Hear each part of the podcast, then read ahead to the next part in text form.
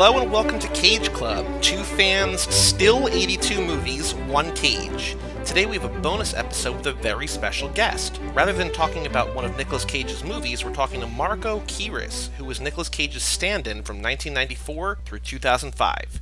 I'm Joey Lewandowski, And I'm Mike Manzi. and with us, as I mentioned, is Marco Kiris. Hello, Marco. How are you? Good. How are you guys? I'm doing very well. Thank you so much for joining us. This is so exciting. Well, it's it's equally exciting for myself. I really appreciate the reach out, and I'm I'm happy to be here. Awesome. As we were talking about on the phone, we talked on the phone a couple days ago, you were there for the decade of Cage's career, and arguably maybe the greatest decade of any actor ever. I mean, you were there for so many of these movies that we love and that we talked about. So, like, I guess just on a on a grand scale, what was it like? Like anybody else would say, it was surreal. During the process, it was it was hard work, and then it transferred into surrealism when you started to see that he became this megastar from doing smaller films. After he won the Academy Award um, on Leaving Las Vegas, things turned uh, big time for us. And, and the perks and the lifestyle and, and you know the reception of Camp Cage. And that was fairly early when you started working with him as well, right? Like leaving Las Vegas and the and the success of that. Yes, that was actually in the first year. So, you know, being kind of like a lonely loser actor type, like most people are who don't succeed, I took the job and uh, didn't think much of it. Thought I would, you know, just learn a little bit about filmmaking as being a standard. Never did it before. But uh, by the third film, it was um, Leaving Las Vegas. And I thought it was Wow. a nice, gritty, quirky film. Um, mainly shot in LA. It was a five week shoot. Four weeks were shot in LA. And then um, three days, I think, were in Vegas and a couple of days in Laughlin, Nevada. They split that up. And that was it. So I just thought it was a cute little quirky film. I didn't know much about Cage other than what anybody would have read. Sure. And working with him on a couple of films prior, I realized that he was dedicated and generous and uh, somebody who was committed to his craft. So doing that film it was a learning lesson, and after that, I didn't know what was going to happen. But he took a year off after that, almost about nine months. So I, I was looking for another job and didn't know that he was going to win the Academy Award. Yeah, I mean, that really sort of propelled him. And then the, the next three movies he made, if I'm correct, were the three big action movies, right? They were The Rock, Con Air, and Face Off. And you were on all three of those with him, right? Yes, the back-breaking trio films. That's correct. yeah, it was between the the producers, the director, or the directors, and their ambition and strength. Remember, these are younger directors who were also making their their name in Hollywood. Even John Woo was making his name in Hollywood. You know, he had his karate films and so forth, but to make that name in Hollywood, there was a lot of pressure on all these people. So to do three action films in a row after leaving Las Vegas, I didn't think I'd get through it. Uh, it was uh, it literally was backbreaking. I did go to the hospital a couple of different times. Wow. I was sick. I was on intravenous, uh, being fed with nourishment. Uh, I was very ill, so it was it was tough, and so was everybody else. I didn't know how it was all going to work out. Before we get too far into this career, I want to go back in your career, and I want. How did you get your start in? Not even just in Hollywood. When did you know that you first wanted to become an actor? Like, what was your path going from kid to suddenly Nicolas Cage's stand-in? Like, what's what's the journey there? Because I know you were born in Toronto, Yes. but how do you get from there to Hollywood and then suddenly, you know, side by side with Nicolas Cage for a decade? Well, everything was a fluke, and you kind of take different opportunities as they come, Joey. And uh, you don't really set your, you know, I came from a very uh, poor, uh, non-speaking English immigrant family, and uh, there wasn't much hope back then in the 60s and 70s in coming in from Toronto, which was kind of like a Cleveland meets Buffalo. Education was not my forte, neither is tech, as my tech kids know. And, and moving forward, I didn't really go to school, and I just got restaurant jobs. And one thing led to the next, and I wanted to discover culture, and I ended up applying to go to uh, to work to get a work visa uh, in Paris. And I flew to France, believe it or not, in the uh, early '80s, and I worked in a restaurant there, which was owned by Greek Americans who then asked me to come and fly to LA and uh, come and manage their restaurant, which was a big Hollywood heavyweight restaurant. And I was 25 at this point. And so I took that job illegally. They didn't know I was illegal. And, uh, and one thing led to the next. I ended up in Los Angeles as this guy running a restaurant, and it got kind of funky. And I thought, well, maybe I'll just take some acting classes because everybody said, oh, you'd be a great actor. Of course, I never thought about being an actor because I never studied acting. Mm-hmm. But I just thought I'd get through it just because I was so popular in the restaurant. So I took classes.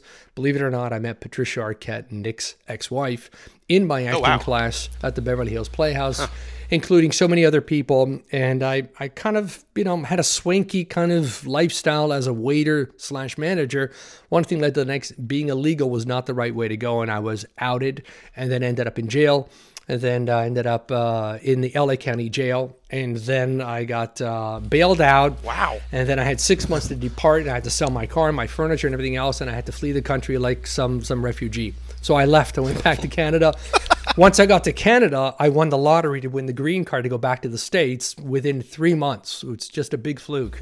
So I win the lottery, and then I end up going back to the States, if you can believe it, and going back to work in a restaurant. It was one thing after the next. And uh, it didn't pan out, and I realized I'm not a good actor. And I did some acting parts, but it wasn't good enough. So I, I wrapped it all up and I went home to uh, work in a restaurant, but uh, the times were tough, and I took an um, extra gigs and an agency in Toronto, which kind of hooked me up for Cage to be a stand-in on a film called Trapped in Paradise.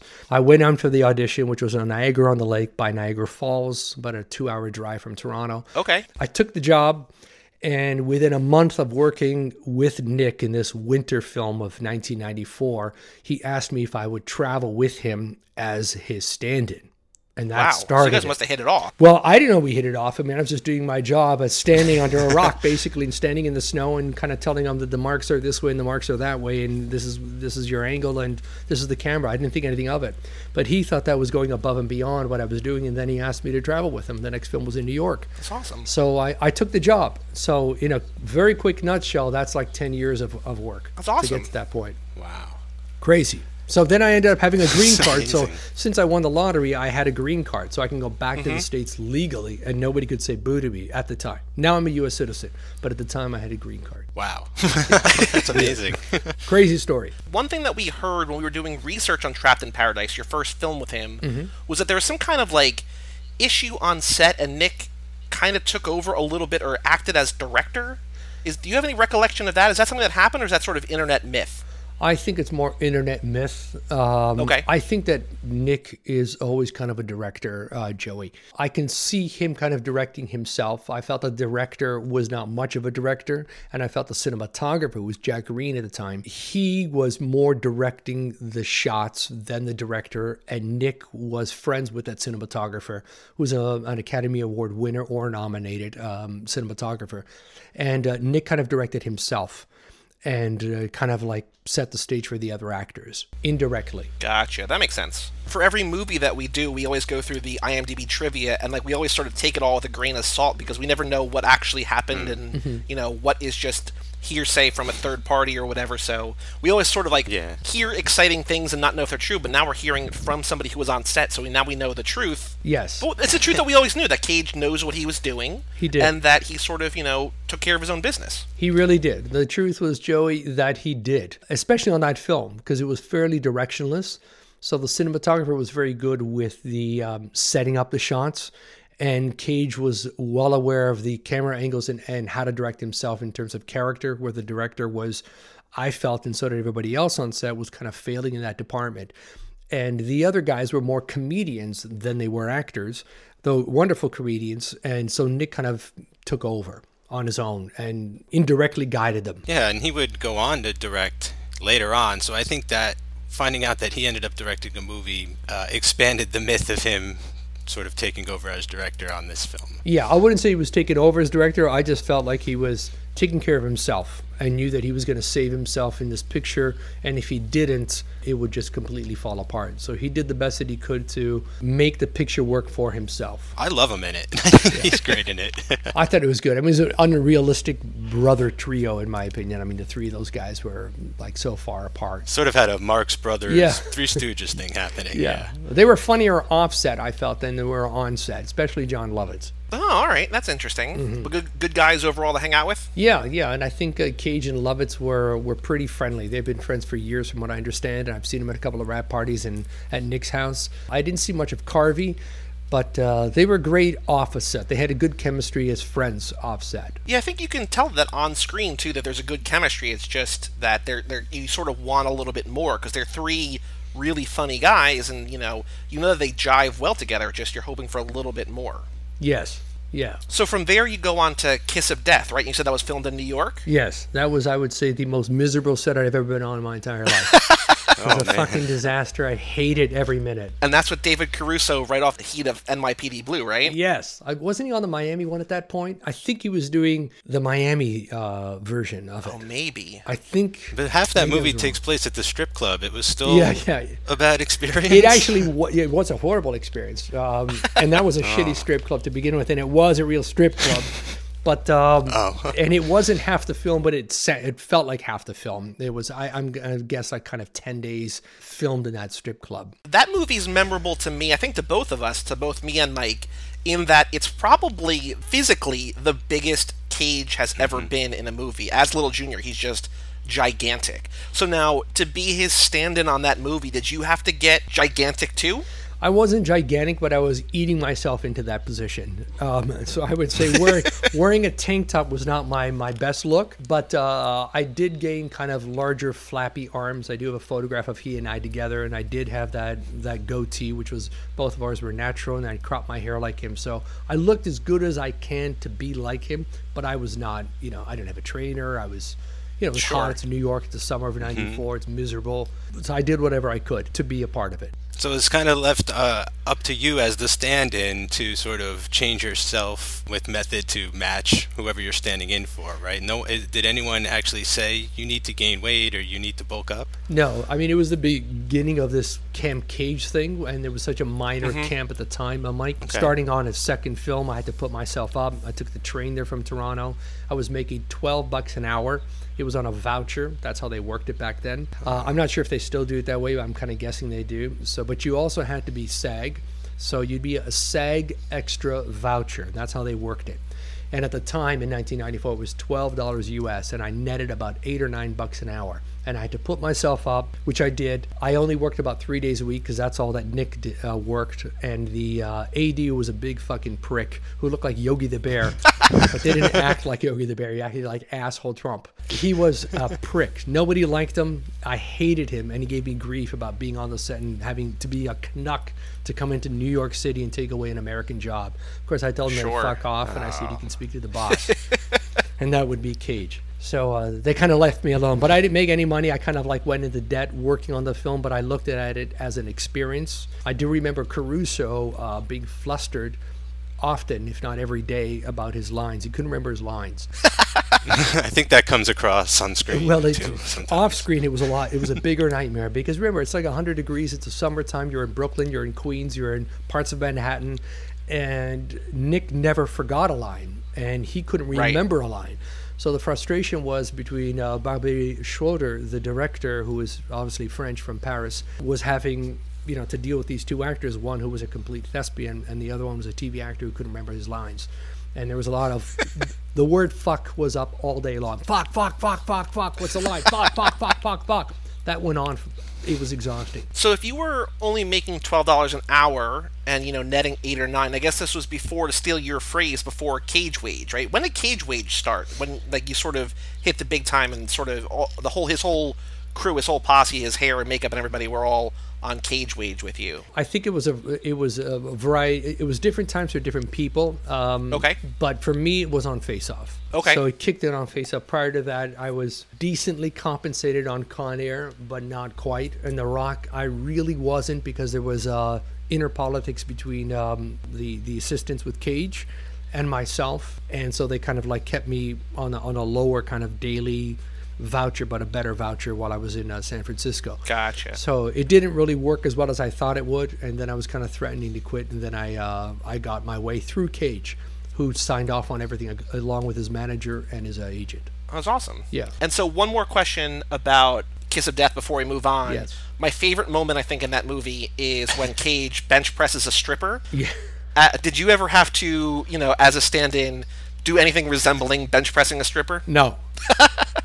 I think that was considered more of a stunt thing because if I dropped her, you know, then there's an insurance lawsuit thing and going on. I was just at the idiotic yeah. stand-in. I'm trying to remember the the the stripper. Was that the um Was that the actress? Was that um I don't even remember if she's like a main character or not. I think she's just like a basically a prop on screen. But she comes back in another movie down the line. Remember, we and we realized that she was the bench pressed Oh. girl. Yes, yes, yes. Something Hope. no, something. Her name was something Hope. She's she's actually a New York actor. She was really lovely. She was on The Weatherman later on. Oh, okay. That's Yeah, it. yeah. Yeah. She was actually an actress back then as well. That actually leads me to another question. What you said about you know as a stunt. So on a movie like The Rock or Con Air or Face Off or a lot of them really. So Cage is doing his thing. You're doing his thing. There's also stunt people doing their thing. You're all basically playing the same character. Yes. Like, how does that work? Like, what's the interplay between not just you and Cage, but also, you know, one or more stunt guys? Well, the, well, you have obviously the star Nick Cage, and then you have the the stunt guy does anything that requires a stunt under the SAG ruling. Okay. So uh, anything that's not a stunt becomes the stand-in slash photo double, which would be me. Things like on the rock. So when he was waving those flares, those green flares, and he's on his knees on Alcatraz. Uh, waving the planes to try to you know to to flag him down. Those wide shots are me. Wow. So I did all those shots from behind. Anything and everything you saw there, that was not considered a stunt. Uh, Nick did all the close-ups, of course, and then I did the far-away shots. I'm even more impressed now, Marco. That's amazing. Yeah, yeah, yeah. I, I mean, I did pretty much a lot of stuff that that you don't see his face in the photo double stuff. I had done, I would say, most of them. If they didn't require a stunt thing, I even drove the cars in eight millimeter and some on uh, Gone in sixty seconds that didn't require stunt driving. Did you ever consider maybe getting certified as a stunt actor as well at any point, just so you could sort of corner the market there for Cage and do both at any point? No, my body wasn't wasn't physically ambitious. I will tell you the truth. okay. I really had no interest. I was just trying to get through the day. I'm not an athlete. I'm an older person. I'm kind of Cage's age. I was never an athlete, guys. I was just a guy who stumbled upon this job, and I was just trying to figure out what I was doing and why I was doing it, and would it lead to anything else, and or do I just want to do this and, and walk away in a couple of years? So no, I had zero interest in anything. I was just like, there I am on set 14 hours a day. Use me, abuse me, but don't ask me to stunt it up because I'm not stunting for anybody. I didn't care about the money. I was compensated enough, and the rest of it, they can eat balls. No. So from there, you go on to leaving Las Vegas, which we kind of talked about a little bit already. Yeah. Did you get a sense on set? You said it was like a little movie, but did you get a sense on set that like it was going to be like an Oscar movie? Like I don't know if there's like, because I've never really been on set, especially not for uh, an extended period of time, like the whole shoot. Like, is there like a buzz that you're like, oh, something special is happening here, or you just knew like it was a little movie and just sort of hope people saw it? Uh, I think it was more the latter. Uh, to tell you the Okay. truth, Joey. I, I I thought it was. Hopefully, people will see it. It was a cool, fun film. It was very dark. I mean, I read the script. On set, it was always a, a there was a dark ambiance all the time. There was minimal conversation between anybody, from crew to director to actors. It was pretty much a director's venue with their actors, and everybody else was off to the side. Come in, hit your marks, and go away that I mean, and I mean that in terms of hair, makeup, wardrobe, stand-ins, anybody else. So they were in their zone, and we were the outer circle who just came in to, you know, fluff them up for a moment and then walk away. But it was it was considered an art film. Back then, guys, there were no independent films that were up for any Oscars. You know, the Spirit mm-hmm. Award thing, that award show came up around that time. The Spirit Awards weren't even invented until then. So Hollywood was not into small independent films or um, you know uh, you know celebrating them. So we didn't think anything of it other than it's go- it's a good film. It'll get him noticed, and maybe there'll be another film down the line that uh, he'll get to do that could be an Oscar-worthy film with a bigger budget. I mean. Yeah, no, absolutely. No, I, I didn't sense the Oscar buzz at all. I sensed that it was going to be a good movie, that people are going to like it, and the critics are going to love it. But I didn't think anything past that. So at the Academy Awards where he won Best Actor, were you there, or were you watching it from home, or what was that night like for you? Uh, I was watching it from home. We were filming The Rock at the time when he won, so Okay. I was uh, back in my uh, little apartment that I was staying in in uh, in Los Angeles because we were back in LA after Alcatraz because it was already winter. Yes, I was back in LA at that time. And staying in a, in a little apartment at a friend's place. I was not there, obviously. He was there with his, you know, the people that you're allowed to be there. And the Oscars only allow a couple of people to show up. Like they don't invite a whole family or entourages. They allow you to have one or two people, and that's it He was a first time nominee. Right. You know, and he beat out Sean Penn, I think, that year. Is that correct? The Dead Man Walking. yeah, Walking. I think Monkey was a Dead Man Walking film, and uh, I think that he was the favorite to win, and uh, Cage won out. This small independent film, like you know, Dead Man Walking seemed like an independent film, but the production value was high and uh, backed by studios, whereas this was an independent European production leaving Las Vegas because all the producers were European. They were French and English, and the production was French, and the cinematographer was also the camera operator because in Europe the camera operator is the cinematographer so you don't split the two he does both jobs and he was the brother of actor Aidan Quinn. Oh. Declan Quinn was his name. That's it. Declan Quinn. Wow. Yeah. and a lot of cameos were in that film. You know, from Lou Rawls, Mr. Soulman himself, to Julian Lennon, to Martin Landau's daughter, to a whole bunch of other people. And they were kind of friends with uh, the director, Mike Figgis. And so he brought in and had that influence to do this small art film. It's awesome. So then you said you took like nine months off, or Cage took nine months off, so you were sort of looking for jobs. And then how does he, like, when he signs on to do The Rock, how do you, so for any of these movies, does he reach out to you? Does his people reach out to it, to you? Does like the somebody on set of a movie reach out to you? Like, what's the process like when he signs on to a movie? How do you get a call to like join him on set for The Rock? Uh, it's basically his people. So it's Okay. he's got his assistants, his production uh, people. He, he started up a production company called Saturn Productions, which I'm sure you're aware of. Yep. Up on the uh, 9000 uh, block of the 9000 Sunset Boulevard uh, building, which is a very famous building in, in LA. And it's his people. It's not his agent, it's not his manager, it's the assistants. And he has a few of them, and they kind of like put everybody together the transpo team, the hair, the makeup guys. You know, there's prep time, there's um, production time, there's getting to set, getting to the city to get all these things together. So there are no hiccups when you show up. Like when he shows up, it should all be ready to go. You read the script ahead of time. Back then, they used to mail you the scripts. You'd read things. You'd kind of know what you got to bring in terms of clothing because you're going to be in two. For example, The Rock. It was uh, in both San Francisco and Los Angeles. It was about a five month shoot approximately with reshoots, and uh, and it was over the fall and winter into early spring. So there's you know a lot of wardrobe, a lot of cold nights because San Fran was most of it was shot at nighttime on Alcatraz. So you got to think about all those things and you got to be prepped. But they help you with that. of all the directors that you worked with, I mean, there's still a whole lot that are active. But as we're recording this, I mean, director Michael Bay now has a new movie in theaters. There's a mm-hmm. there's a lot of internet lore out about you know the kind of guy and the kind of director he is. But what were your experiences with him? I got to tell you that you know I, I hear and I read about a bunch of shit about him. Uh, he to Yeah. me is one of my favorite directors. Really? to work with this guy, he was a commercial director. Bruckheimer's a big macho guy. Remember, these are Yep. tough, cool Republican dudes. These are guys and dudes. These are Trump kind of guys. and and I'm saying that in a good way, not in a bad way. They're they're Sure. in terms of conservative values and and strength and being all American and you know Yep. bomber flyers and all that kind of stuff. It's Patriotic, very patriotic. yeah, yeah. So Michael Bay, in my opinion, is the essence of an American macho director. He yells all the time, but that's who he is. I mean, uh, people are just like, "Why is he yelling?" Because he always yells. I mean, I yell all day long. Ask Blake. you know, the guy yells about everything, but he knows what he's doing. I mean, I didn't see him. In my opinion, go go wacky or go out of line the entire five months that I was on that set. He was dead set on what he wanted to shoot. He would often take the camera himself and do those shaking kind of camera shots, but he would do it himself because he liked it his shaking way versus the way the first camera operator did it. His name was Mitch something, and Mitch was a great camera operator, but Mike was like, I you're like a fucking sissy. Move, let me do it. Let me do it. I gotta go shoot it." So he would just grab the camera and he'd just shake it. This is how I want it shaking. This is how I want it shaking. Because the, the camera operator is like, Whoa, how much can you shake the camera? Shake it a lot, shake it a lot. It's like a fucking video. That's how Michael Bay would work it.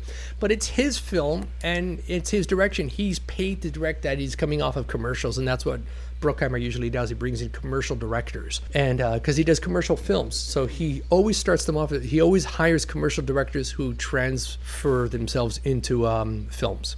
So I thought Michael Bay was great all the way around. I was looking to not like him, but I liked him all the time. He was just, he's an intense guy who barely slept, who knew every angle, every shot. You couldn't tell him anything he didn't know. He would just like walk in, no, it's got to be this way, that way. No, this sucks. Tear that down. No, the lighting's terrible here. Move on. Oh, we need another hour for the lighting. Fuck the lighting. Let me just shoot it. I'll shoot it. and he would just do it. And people were just like, oh, okay, where's the actor? Get him ready. Fuck it. We need makeup in here. He looks great. Let's shoot it. And he would just do it and do it and do it. And So I have a lot of respect for him. That's awesome. Mm-hmm. Yeah, that movie's great. Yeah, it oh, really is. Great film. And so that movie also has probably, at least to this point in his career, the biggest name that he acted against, right, in, in Sean Connery. So, I mean, did you. I'm not. Again, this is sort of my ignorance showing a little bit, but like, in terms of a stand in, do you have like scenes with him? Like, is he acting at you? Or is he acting at Cage? Or is, like a, is it a combination of the two? No, when it comes to such a hot shot like uh, Connery, it is Cage and Connery. It's the CC Okay. show. So they they're not venturing out. there is no stand-in gonna stand in the way of Cage and Connery. Um, Sure. If it was another actor, and there has been many, it, it was me many times.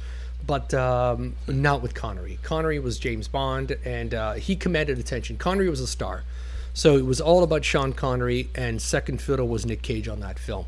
And whatever Connery said, no matter what the hours were, Connery got his way. Like that was it. It, they brought in Michael Ovitz at the time, the president of uh, Disney Pictures, because he had a couple of conflicts with uh, Michael Bay and you know a couple of other issues. It turned out to be Connery's way. Whatever he wanted, he got it. Too much smoke in the set, kill the fucking smoke, because Connery doesn't want it. so the scenes were rehearsed with those two guys and shot with those two guys. But there are many times in Cage's films where we are seeing the back of your head. Uh, yeah, there are Like in a two shot and stuff, you would stand in with certain actors at times. with with uh, day player actors. Um, you know, Okay. and, and that's not only those are because they run out of time. For example, you have like a 12 hour door to door contract, and now Nick Cage is gone. He's back to his hotel room, and they've run over, and they're like, uh, you know, you've got to do the scene, get into hair, and makeup, wardrobe, and you're opposite. For example, the mailman. Um, so you would say a couple of lines. And they'd focus on, of course, the mailman, and maybe they catch your ear or something, and they cut your dialogue. But you're Cage in those scenes. So now, did you learn all of his lines in all of his movies too, or just sort of what you needed to know for those kind of day player takes? Uh, just those things that I needed to know Gotcha. for the most part. Yeah, because a lot of it's it's very dialogue-y and you're you're basically going through the motion. What they wanted to see was the stand-in being in motion in character. So I would walk and move in character as he was doing a slow walk to something or crawling, you'd crawl in character. It wasn't much about the dialogue, it was really about the movement because you're you're focusing with the camera. So it became the camera and the stand-in had to be in sync and assuming that Cage is going to do it the exact same way. So there were times where you almost had to be like a mimic or act like Cage would act at times. So you had to bring up some acting skills there. Well, I, I, I don't know if they were acting skills. I would consider them mimicking skills. I, I, I would not rate me as a good actor. I would rate me as a good mocker. And I think I I, I copied and pasted fairly well. So uh, that was that was my uh, forte. So when there were shots that were you know some there were running shots, there were jogging shots, there were you know all kinds of different movement shots up and down stairs. But you would run in character, in motion, in the exact same tone that he would, and that's what the camera wanted to see. Whether were two or three cameras, dolly shots, long lenses, you had to make sure you knew how to walk and move at the same time in his character for that film. Because that's one thing that we noticed on the podcast, especially as we watched all of his movies. Not only does he do every genre of movie and sort of have to,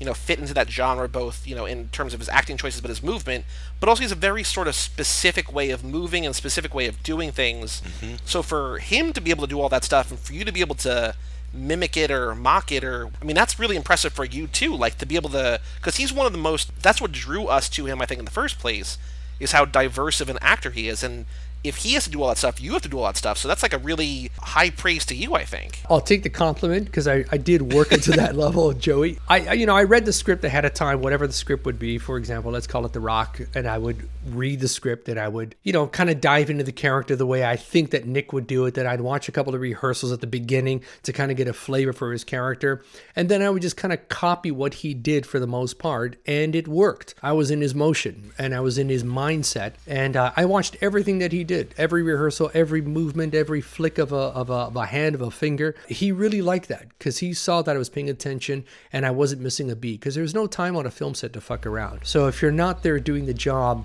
for that actor and dropping your ego and being that guy when Nick is not there, you know, to rehearse, then you shouldn't be there. yeah absolutely so then we we take to the skies for con air Yes. Which I mean, if you if you put the, the the cast lists of all the movies that you were in side by side, I mean that's got to be the craziest cast, probably, right?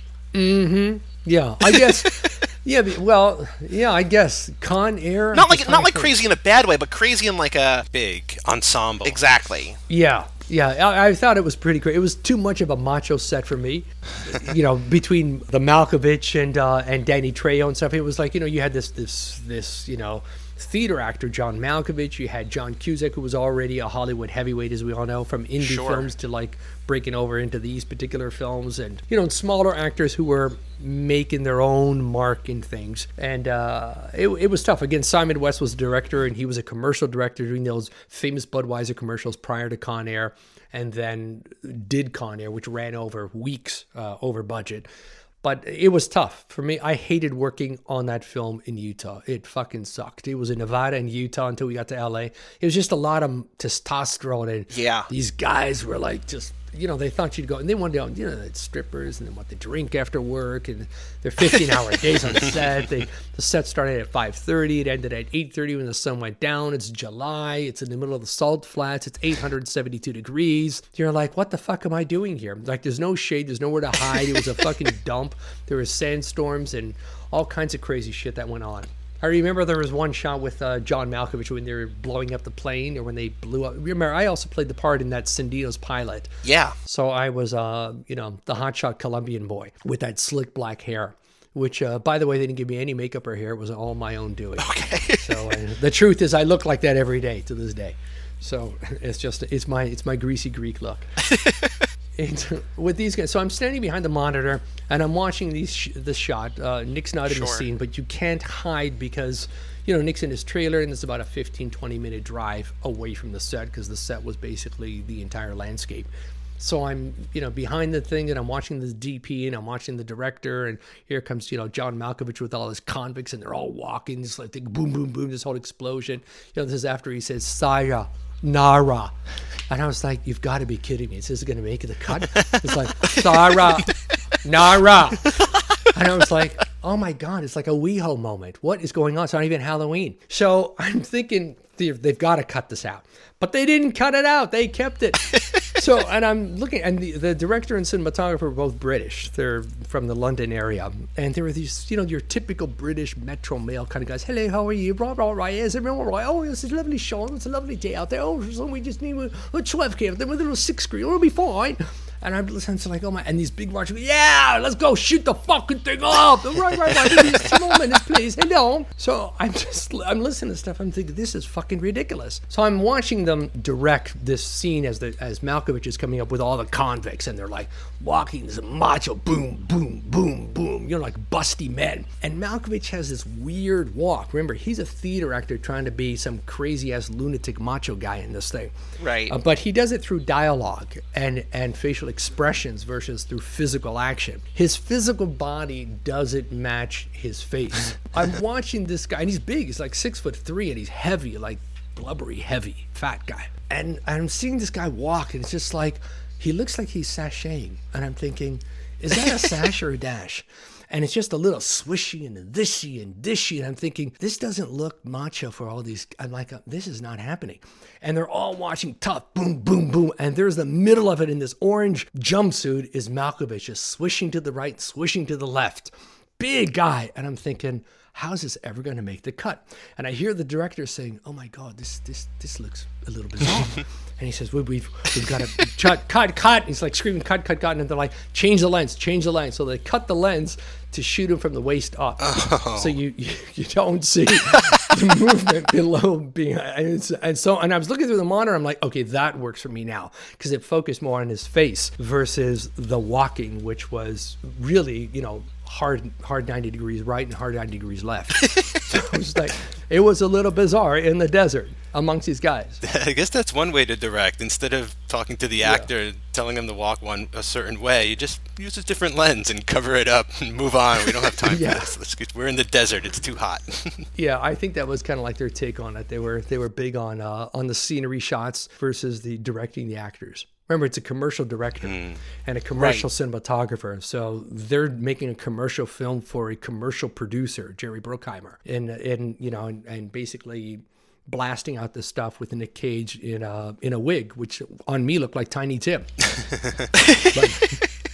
I was going to ask about that hairdo. Like that might be that's one of his most famous hairdos. So I guess you had to sort of embody that hair as well, right? I did when I wore the wife beater. Of course, my arms are half the size of his, but uh, at least I wasn't so heavy. And then I would, you know, take the wig off and put the slick hair back on to um, stand in for Cusack. That was the only film I stood in for Oh. two guys, Oh. both Cage and Cusack, because they weren't in the same scenes and we were in the desert. I didn't do it in L.A., but I did it while we were in Utah, Nevada, because they couldn't bring another stand-in in. So they asked me to do double duty. They were the same height, same body frame, except I would just switch wigs and shirts. So a lot of my photographs show that white shirt that Cusack wore, and then I would flip over and wear the white wife beater.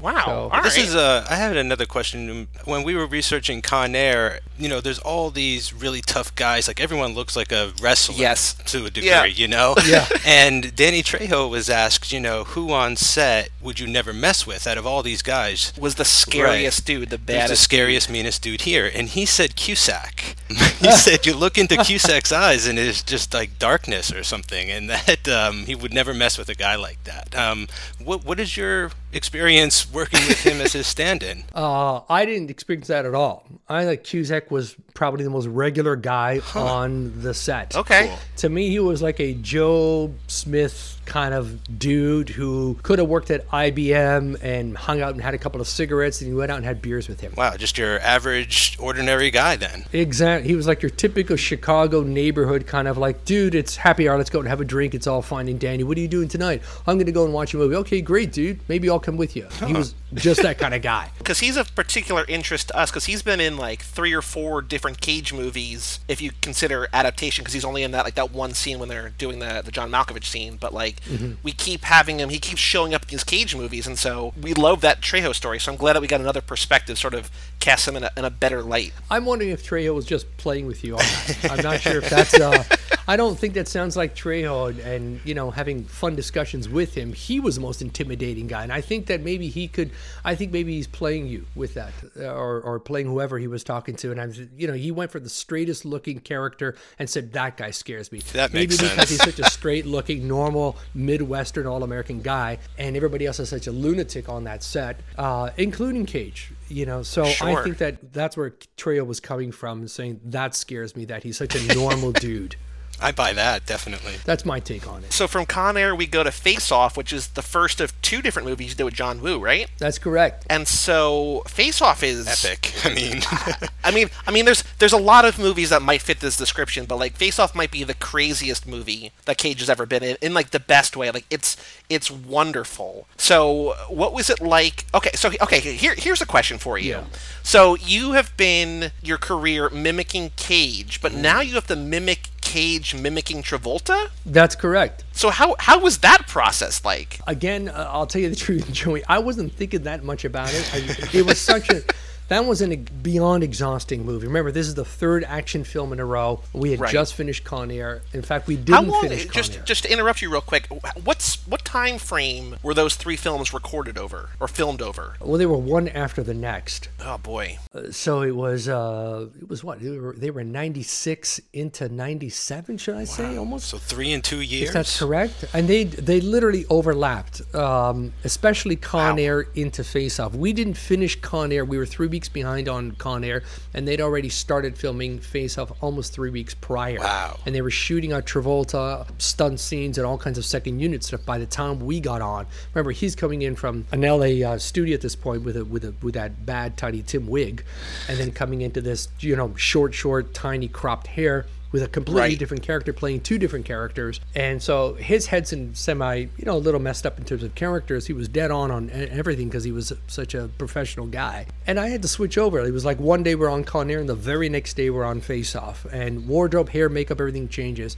But we also went back to Con Air while we were face, filming Face Off, uh, guys, um, because we had to do a bunch of pickup shots, including my close up as Cindino's pilot, if up in the uh, Van Nuys hangar in the airport. We were kind of pulling in 18 hour days because we have to go back and forth until we finished Con Air. Wow, it's like a gauntlet. It, it was it was crazy, but to play those characters, um, I just mimicked Cage. Whatever he did, and if he was you know a little jumpier and edgier as as Troy, I kind of like was I felt that little wiredness and I did it and uh, and I just kind of played around with it each and every time. When Travolta's character was a little more you know serious and sensitive um, sure. as the FBI dude, um, I was just you know quieter. Just I just whatever Cage did, I just kind of did. To me, it wasn't two different characters. It was just mimicking whatever Nick was doing. That's a good way to yeah. That's, that's awesome. a good way to sort of simplify it. Right? Is just focus on what Nick's doing as opposed to yeah. the two characters. It sounds good. You also have to remember it was tough because. Uh, uh, John Woo really couldn't speak English. Oh. So, um,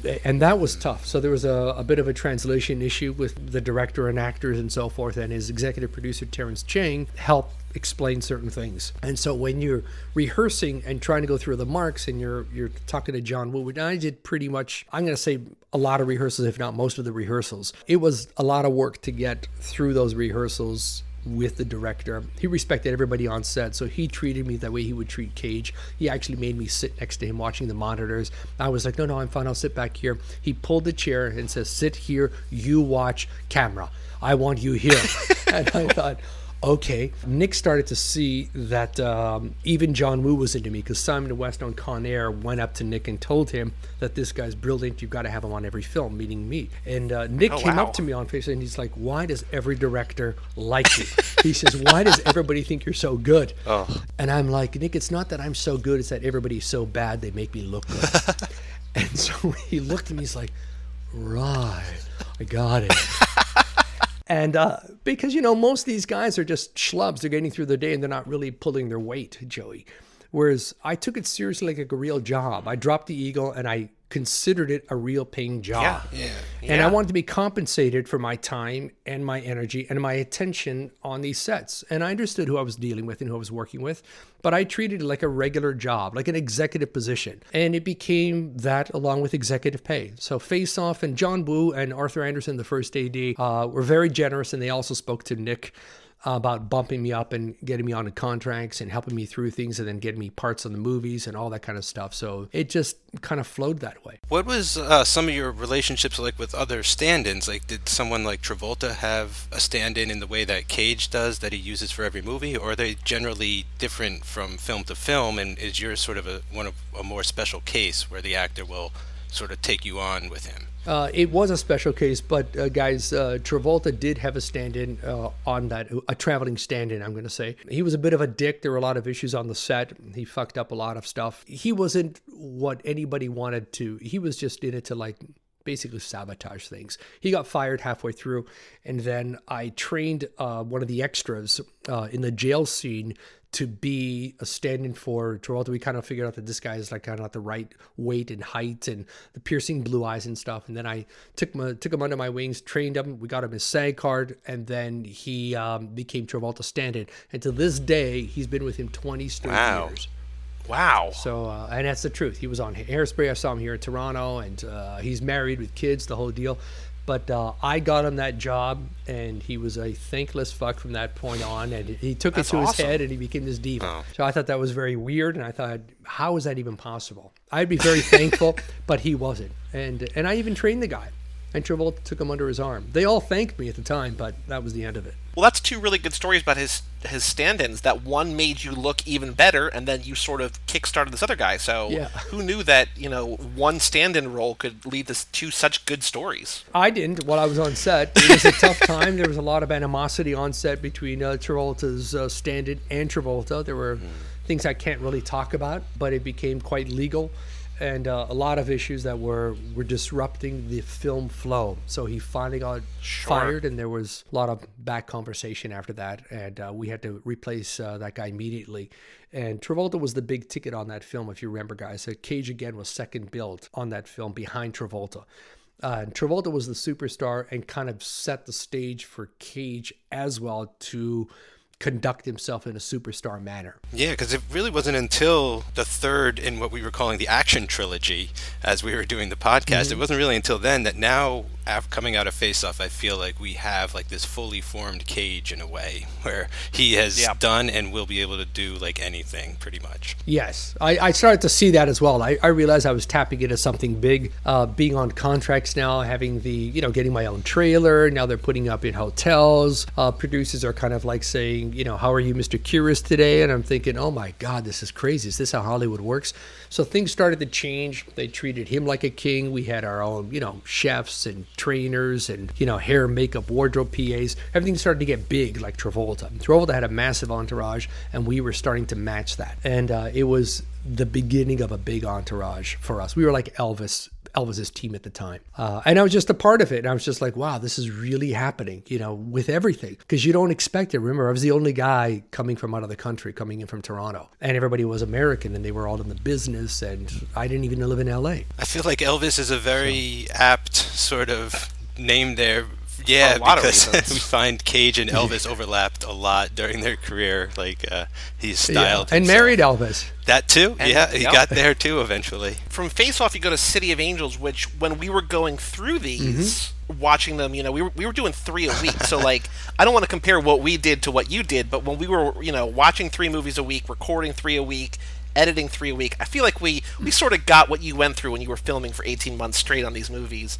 But you go from Face Off to City of Angels, and for us, it was just kind of like a oh, you go from Face Off, which is this amazing movie, this quiet, kind of weird, you know, angel human love story. Mm-hmm. But for you, I can imagine it was kind of like a nice break because he's just sort of sitting on things throughout the movie. You don't have to run around like a madman, mm-hmm. you know, acting like, you know like an action star again. I was so happy to be on that with that damn fucking suede cape. I felt like Liberace. it was fantastic, and they powder caked my face with makeup. If you see the photographs, I'm telling you, I was like like something out of the 1920s. I was so tanned, guys, because we were outside, and I soak it up. I look like the Puerto Rican special. It was so we had to put on makeup after makeup just to match Nick's gaunt, ghost-like face. That was the only bad part. My face was kept melting. I was like witchy kept melting and melting and melting.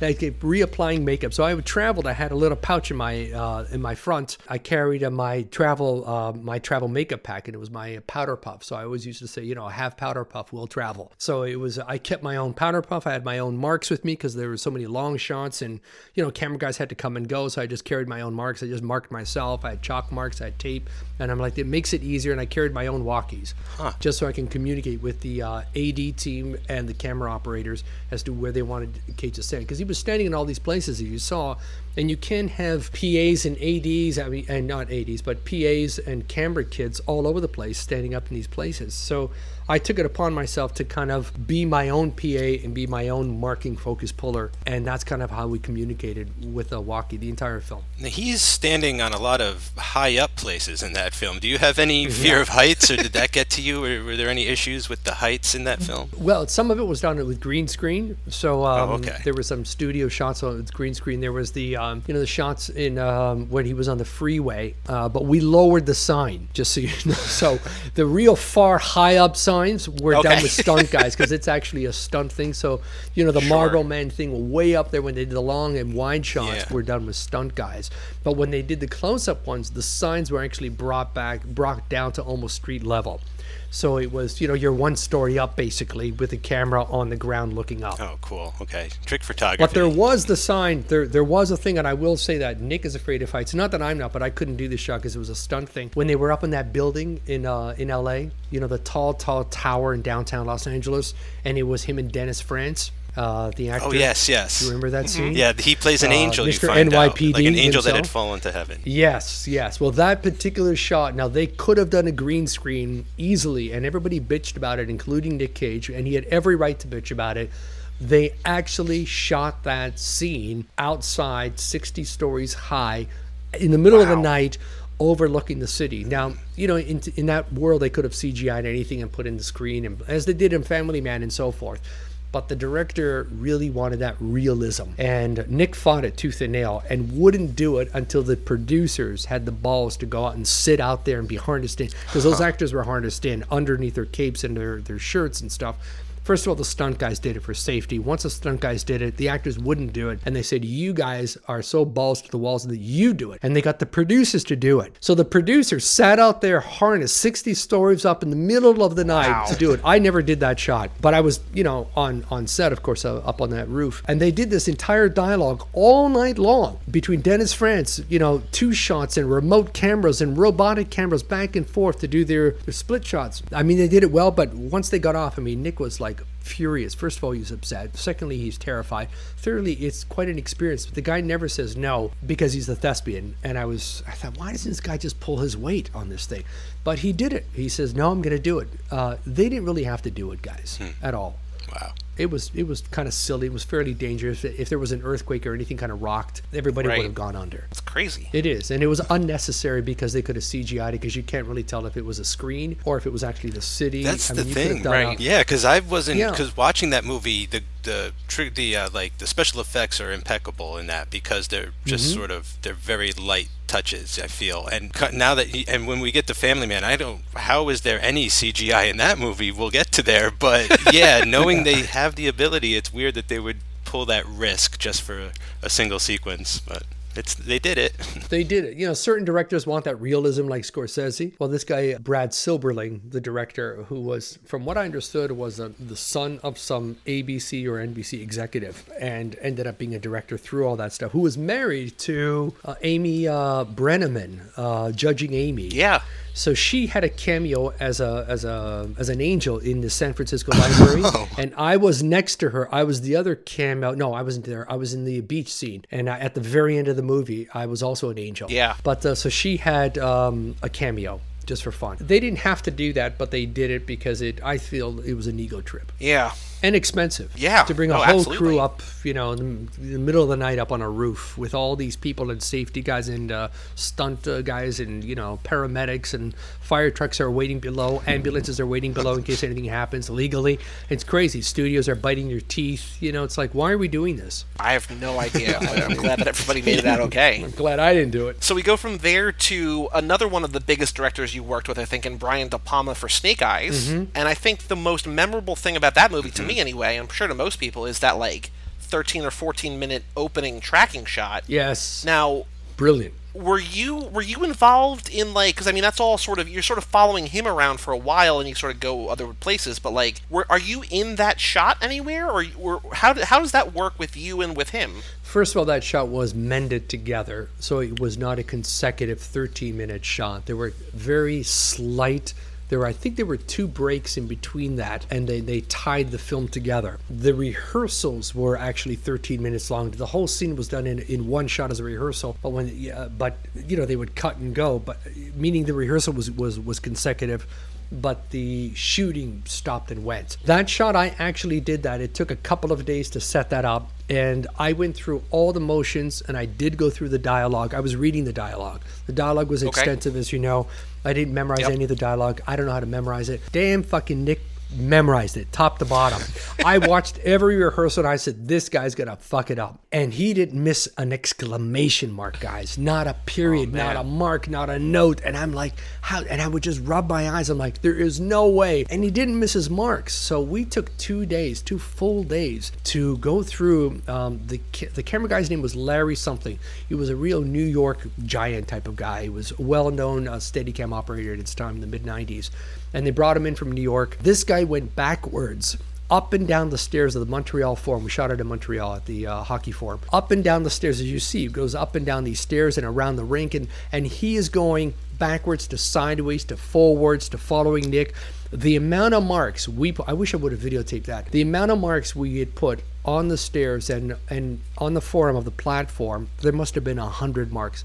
One for for camera and then all for Nick as well. And for Nick to hit all his marks in steadicams, in dialogue, in in character, blew me away. I mean, I did it reading it, and we would stop, go, stop, go, stop, go, do this, and then we had seven thousand extras, guys, and they would use those extras and they would move them with the cameras. they would shoot. They'd have them on one side of the forum, then they'd cut. And they're like, okay, we're gonna move seven thousand extras, guys, to the other side. So that would take an amount of time to to relaunch the shoot Right. and move these people sitting there, and they'd shuffle them around so they don't look like the same people. How crazy was that? Surreal. It was a brilliant shot. It was a, it was so well done, and uh, I didn't think it would work, but it it worked to the credit of Nick and the Steadicam operator. No, yeah, that's one of the most memorable and maybe the coolest shots of like any movie he's ever been in. I mean, I'm not I'm not a huge fan of a lot of the rest of that movie, but like that opening is just like amazing. Yeah, the oh, I'm Rick. He's so intense. yeah, he's just and later on he's got a great moment too, where he's just yeah, the energy of in behind that performance is just explosive. Yeah, I loved him as a corrupt cop. You know, he's just, I thought he was kind Yes. of funny. I wore that suit the whole time. Uh, the stunt guy wore the suit. I have photographs of me in that suit with him. Uh, it was a tough shoot. Uh, the best part of that was that it was all indoors. So it was contained chaos guys so it wasn't we didn't deal with the weather elements so that made me happy so i could i could manage myself indoors even though they were very long hours uh, we only had one place to go it was around the rink and it was in those areas so it was good and then we were on a montreal stage set after that for the uh, hotel scenes And what was it like working with De Palma? I didn't really say much with him. I worked with the cinematographer and uh, with the camera Okay. operator all the time. With uh, the director, I barely said words to. He was very into his actors. I did all the rehearsals, but I worked it with the cinematographer and the uh, and the camera operator. And the camera operators were with De Palma. These guys were in sync, so it Yeah. so it worked. Then we head to maybe the scariest movie Cage Uh. ever made in 8 millimeter. I don't know about the scariest. I thought it was a a flunky um, scary movie. It was a wannabe scary movie. That okay, that's fair. Yeah. I, But we've got we've got some other big names on there. We've got Joaquin Phoenix before. I guess he wasn't really like a superstar yet, but we also have James Gandolfini on there too, right? Mm-hmm. Yeah, we. Uh, it's so I mean, working on that. I think at the you know hearing what happened at the end, uh, the studios changed the ratings. They wanted it to go a little more PG versus an NC. I think 17. It was Really? time. For that So storyline? cut out. Yeah, well, they cut out a lot of stuff because they didn't think it was commercial enough. So the real intense scenes, the real scary movies, the, the scary scenes, the sexual scenes, Right. the real kinky scenes, a lot of them got cut out. It was left to your imagination. Oh, we shot the scenes, and so with that, we thought it's going to be kind of like a snuff porn film, but we didn't know they were going to cut them all out. And so Schumacher was really upset about it because he ruined the film. The whole thing to him was was to bring in the real people. And now he really hired real fetish and bondage people in LA. We shot in this dungeony kind of place in downtown LA, and he brought in the real people, people who were bondage experts, people who pierced and sucked and fucked and used toys all over the place. And we were in that environment, but a lot of it was cut out. So when you see it, it really wasn't such a scary film like we thought it would be. But it was cool working with Gandolfini. He was more like a gentle giant. He was, he was more of a teddy bear kind of guy, more of apologetic kind of fun dude on the set, more of a, like a Goomba. It was like, Oh, hey, like how that. you doing? Hey, good, good, good. What, what are we gonna do? Oh yeah, sure, sure, sure. I got it. I know what I'm doing. Yeah, we're going. You know, it's fine. When you were filming that, that was before the Sopranos, or was it was the Sopranos on TV yet, or was it like right before they aired the first season? I think it was before they aired. Uh, I could be off, but I think it was before it was on. Yeah, I looked up the the air date of the pilot, and it was it was the beginning of '99. That movie came out in '99, but it, it, it seems like the the timing would have been tight. You probably, I would guess that. What, did you do you remember if you filmed that movie in '98 or '99? I think we did that in '98 because I think Bringing Out Okay. the Dead was '99 when we were filming it. So it was in Yeah. '98. It was after City of Angels, and we filmed that in both New York and LA. Gotcha. And both exterior exterior scenes were done in both cities. Interiors were all done in LA, and then we had a weekend in Miami, which I never really understood why we had that weekend in Miami. It was so bizarre. I thought they just wanted to go to Miami for the weekend, so let's just go to Miami and shoot something. I, I couldn't figure out why it was in the movie, guys. Other than we stayed in a nice hotel, everybody went out for the entire weekend, and then we flew back. And I remember Joel Schumacher sitting next to me. And for, of course, at this point, I'm flying for his class kids and uh, you know beautiful hotels and the Marlin Beach Hotel and blah Nice. blah.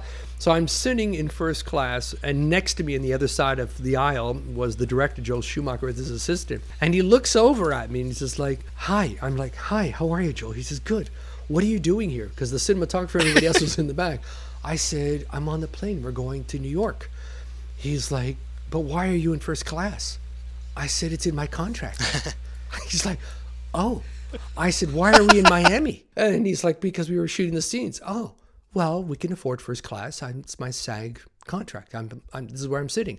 Now, where's my steak meal? And, you know, pretty much leave me alone. I'm good. kind of funny. Did you ask him back, like you know, in response to his questions? You ask him about Batman and Robin No. and about how that all went. No, because I did hear him talk with Nick about Val Kilmer and how he wanted to kill Kilmer. You know, he hated Kilmer. And uh, Oh, I don't know why so much, but they had it out on set. And it's kind of known these days in, in Hollywood if you read up on stuff. But I, I never said a word, but he said what he said to me. And it's he's overheard. He's not that whispery. Joel Schumacher's a little loud, kind of like I am. But he's big. He's like six foot eight, six foot nine. He's like Big Bird. I was like gay Big Bird. And he just flaps his wings and flaps his mouth and he walks around and it's like "La, la, la, la, la, la, la, la," all day long, but hugs you with these big flapping arms. He hugs everybody on set all over the place. It's like this this guy's just like flapping away. So, but he's huge. He's like enormous with his really wrinkledy up kind of face. That actually reminds me. Were you at all? It's not on your IMDb, but were you at all involved in uh, Superman Lives? Well, I wasn't involved, but I do. I showed the, the guys over here. I did go in for the fitting No uh, at the. Warner Brothers uh, wardrobe. Oh no way! I did, and uh, I look terrible in that suit, in, the, in the blue suit. Now Nick is a ripped guy; he doesn't even need the muscles that are on that suit. I, on the other hand, was eating myself out of a job because uh, you know, being some from a poor immigrant family, every there was food, and I just kept eating and eating and eating, and I was tired, and I was sick, and I'm taking Tylenol, and just I kept swelling up, and I was eternally bloated. And then I go in for this fitting that Nick is going to be doing Superman Lives with, you know, Tim Burton's going to be directing. I'm like, oh my god, Nick is going to be. Now I hadn't read the script, I didn't know what the concept was. I'm thinking, what? This is ridiculous. There's no way he's going to be Superman. This is going to fail. So because I'm thinking Clark Kent, and I'm thinking this is not Clark Kent, but it wasn't what it was supposed to be, what I thought it was going to be. So I go up to um, the Valley. I, I go in for a fitting. There was this uh, wardrobe guy. He looked at me, very lispy, and he just uh, and he's like, "What are you doing here?" I said, "I'm here as uh, Nick Stanton, and I'm here to try on the suit." He's like, "You'll never get in it." I'm like, "Well, I, I'm like, well, isn't there like a size for me to wear this?" No, it's one size. You have to be Nick's size. I'm like, "Well, I'm like, am I going to try to get in it?" It's like, here's the suit. Go in the back there and try it on. Of course, I couldn't roll the suit up over my fat at this point, so I'm trying to like roll that up. I got it up to my thighs and then up to like my waist, and then that was it. So I asked him for help to roll it, literally roll it up and over. And he's like, "What did you do to get the fucking job as a stand-in?" Jeez. I was like, when I didn't used to look like this, I said, I'm just starving these days, and I'm, I guess I'm overeating and I'm tired. So he was just, he was very snippy. He uh, took a Polaroid of me. He gave me the Polaroid. He says, show it to hair and makeup wardrobe when you get back to set and blah blah blah. And I did. I took it. For some reason, it ended up on on Nick's camper for a couple of years for some bizarre reason, and I labeled it as Euro Man, like Euro Trash, because I had my slicked hair back in this this this kind of whoppy look going on, and uh, and there I was with this suit that my tits were fucking hanging out of. So it was, it was kind of funny. I still have the shot. It's a Polaroid, and uh, I just found it recently. So which suit was that? Because there's a couple different ones. I don't know if you saw that documentary from a couple years ago, did. but there's like so there's the there's the crazy suit. There's a couple crazy suits. There's the one that like they captured that like sort of awkward picture of him, but then there's the more traditional one. Were you in one of the more like experimental suits, or the more sort of traditional red, blue, and yellow one? Uh, no, I was in just the, the blue one. It was it was all blue. gotcha. Okay. Just it was like boy in blue. That was it. Oh, no symbol, no Oh, cape. Like nice- very no nice clean symbol, reference no there. nothing. I just kind of throw that out. But it was just it was just in blue, and then that was it. And you know the film, of course, fell apart, and we just moved on. Yeah, it's, that's a bummer because like that would have been. I mean, In I would've loved retrospect, that it feels but, like you know. it would have Yes. been one of his, you know, masterpieces mm-hmm. roles. One of his. I agree in retrospect, but at the time, you know, the studios couldn't get around that either. They're thinking Nick Cage, Mr. Quirky, City of Angels, blah blah blah, is going to do Superman. Like it was too much for studio executives to get around, mm-hmm, and right. one thing led to the next, and they're like, "No, we're done. This is like not going to happen because we're we're going we're going to lose our shirt." what we really liked about the documentary was like his take on Clark Kent because like the whole Clark Kent thing is like it's so weird that people don't know that he's Superman, but it's just sort of his like kind of nerdy whatever take on it. Like the way that they portrayed it in the documentary, we're like, oh, like that that would work. So Yes. that's another one where kind of like face off. Like if that actually happened, you would have had to mimic him doing two very different things, sort of mild mannered reporter and then you know superhero. Yeah, but he can pull it off, and he could have Yeah. pulled it off, but uh, you know, the the big boy said no, and that was basically the final answer. But the next movie you actually did is with another massive director. You did Bringing Out the Dead with Martin Scorsese. Yes, What was so that was that all shot in New York City? yes. Martin at the time is is a New York City director, as you know, and, and he just he sticks to New York. That's where he films. Kind of like Woody Allen used to New York until now he's now he's in London. He's he's the staple of New York. So it was all shot in New York. The interior scenes were done on a Brooklyn I can't remember what the stage was called, but the rest of it was uh, done uh, in New York on the on the Lower East Side and uh, Midtown West. That was a fucking nightmare because it was almost five months of night shoots, a couple of days here and there, but it was nights. And in New York, you can't sleep, guys, during the day. As you know, it's no matter how nice the hotel was. And I lived like a king. I was at the Parker Meridien Hotel. We all had suites. We lived like you know, like Liberace. We had fantastic accommodations, but you couldn't sleep. I mean, you went to bed at eight o'clock in the morning and you're up by noon, Right. Because of maid service and noise and helicopters and ambulances. It was it was tough. So it was a, a draining film in that respect. But Marty was hysterical. I had a great rapport with him, and they call him Marty. I don't know why, but they call him Marty. They just think it's kind of a cute name. I guess it kind of suits him because he's a short little dude, and uh, and and he's really funny. And he's and you know, but you can't stand behind his monitor. So he has a thing that when he's coming on the set and his assistant, I think the girl's name was Laura at the time, lovely blonde girl. She was on Channel One, and she would have her little microphone underneath her nose, and she's like, "Marty's coming to set. Marty's coming set. Everybody clear, clear path, clear path, clear path." So no matter where you were, everybody's clearing like Moses for Marty because he's a tiny little thing, like five foot nothing, walking through these big, bulky, you know, blue collar boys, and uh, and he wants his set, and he doesn't want anybody behind him. So much so that he puts a camera, or they have a camera on his monitor to see who's behind him because when he watches, he needs his own. He doesn't want to feel like people are crowding him, so he will shut down the set and shut down the shooting if people are behind him. So he says, "Everybody, get the fuck out of my way." So we have to clear this kind of like ten by ten foot space. So he can watch with his um, uh, producer and script supervisor and assistant and everybody else is just somewhere else so it was really funny and many times people didn't really understand that and they just kind of crowd his space and he would just like he'd yell at them and tell everybody and everybody's like keep away keep away keep away you know we're, we're, he's he's watching the monitor so eh, i thought it was really funny but that was his thing he needed his space so he can visualize what he can take in his visual and that movie has patricia arquette in it as well which at the time was married to Cage, correct? And you, that is correct. And you mentioned earlier that you had met at the acting class, right? Yes, yes, way back in like uh, '87 ish, '86 ish. I was a terrible actor. I had done a scene with her. It was from the play Hello Out There.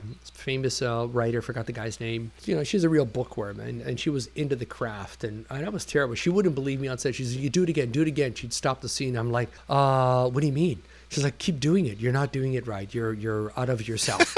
and I'm like, I didn't understand. Like I didn't I didn't know guys. Oh, I was such an idiot. I was so embarrassed. We're on stage and it was the Beverly Hills Playhouse. I was I was frankly embarrassed and I didn't really understand the system. I just thought I could Right. get away with saying a few words and, and I'm good. But uh, I wasn't. She was really sweet. We were friends afterwards. But uh, no, she just wanted to let me know that I needed to like come up to bat on this. And that I, I didn't know what I was doing and I needed more practice. Did she remember you from way back in the day at all, or did you have to oh, jog? her Oh, hundred percent. Oh, okay, great. No, no, no, That's no. It was awesome. hugs and kisses. I was completely cool. unforgettable, like I am in this podcast. yes, I was.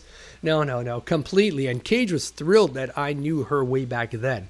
So it kind of Oh, like made him feel better yeah. that yeah, it's like, oh my God, he took those classes. He was there. What a, what a small world. How cool is that? And she was lovely on set. He and her had a very good rapport. They were very quiet on set. It was a, it was a Yeah. quiet movie because there were so many actors. There was so much Yeah. choreography, guys, on that film and shooting at night in New York City. The permits in that shitty fucking hospital uh, on the Lower East Side on First Avenue. I forgot it was that famous hospital. It was tough because you had real ambulances. You had patients and extras and crackheads, and you know you had Marc Anthony who was in the Yeah. you know Mr. Salsa himself. covered in blood. Yeah.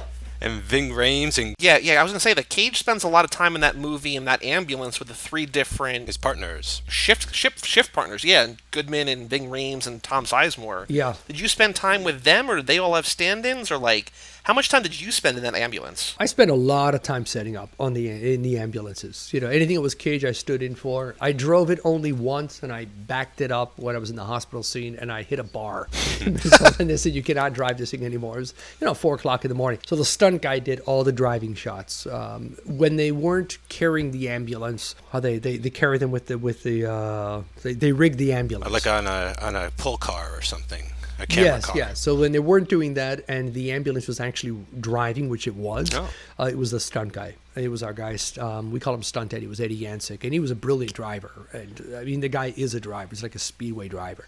So he was the perfect guy. Didn't bump into anything. Me, I go one time, I bump, boom, right into the backyard of things, like done. Yeah, I stood in the entire time, you know. And yes, the other guys had stand-ins as well, Goodman and and um, Ving Rhames and everybody, just regular stand-ins, New York uh, type guys. Well, I would imagine that if they didn't let you drive the ambulance, you probably didn't do a whole lot of driving on the next movie on Gone in 60 Seconds, did you? That's correct. I did you know, when you drive from uh, five kilometers when you're like pulling into a stop and uh, Sure. driving around the corner slowly, like creeping up against, um, you know, the building or or a, or a house in the middle of the night. Yes, but to drive anything past 30 miles an hour, no. That was the stunt guy. And they had four Shelby cars on that film. And yes, I did have my blonde bleached hair, and you know, prior to that, and Bringing Out the Dead, I did have those big baggy dark eyes, and Oh, that's awesome. Yeah. Did you spend? Did you get? Did you get to know on set? Did you get to know get to know Angelina Jolie? I did, and I, I got a personal gift from her, uh, one of those like wow. Swiss um, blade knives, you know, with the multi-pack knife thing, and it was Sure. engraved and gone in 60 seconds. She personally came up to me in the trailer when I was getting my hair done, and uh, thanked me for all the hard work because I did a lot of um, photo double shots on that particular. Remember, she wasn't a star at the time. Yeah, So, she uh, did right, like that was like right hackers and before then- Tomb Raider, right? Yeah. Yeah, she was just up and coming, cutesy wootsy Hollywood kind of royalty actress because she is Jon Voight's daughter. You know, people knew Yeah. that, but she wasn't. She she wasn't a big name yet. Um, so yeah, so she did give me that gift, and she was very sweet and very uh, gracious, and I photographs and good times with her. Your comment about Angelina Jolie reminded me of something. Did did Nick ever talk about? I mean, I, I, I get the sense that he sort of sort of tried wanted to like put it down and put his own name on it, but like, did he ever talk about like his famous family? You know what I mean? Because I know that I'm sure you got to know them sort of just by being around him. That's correct. That much, but like we know from the very beginning. I mean, I think maybe in the best of times he's he might be Nick Coppola, but like from then on, like he's Nick Cage. Like he's not you know this famous last name. So I mean, you're you're a decade into his career, but mm-hmm. like. What kind of sense did you get from him in terms of like trying to set his own path as opposed to just sort of, you know, following in his family's footsteps? I think he was always setting his own path, guys. I'm not gonna like pretend and say, "Oh my God, this is no." He was in his own world. He did his own thing. He wanted to surpass even his own identity and his own family name. This guy was Nick Cage. I mean, he was Coppola by birth, but he was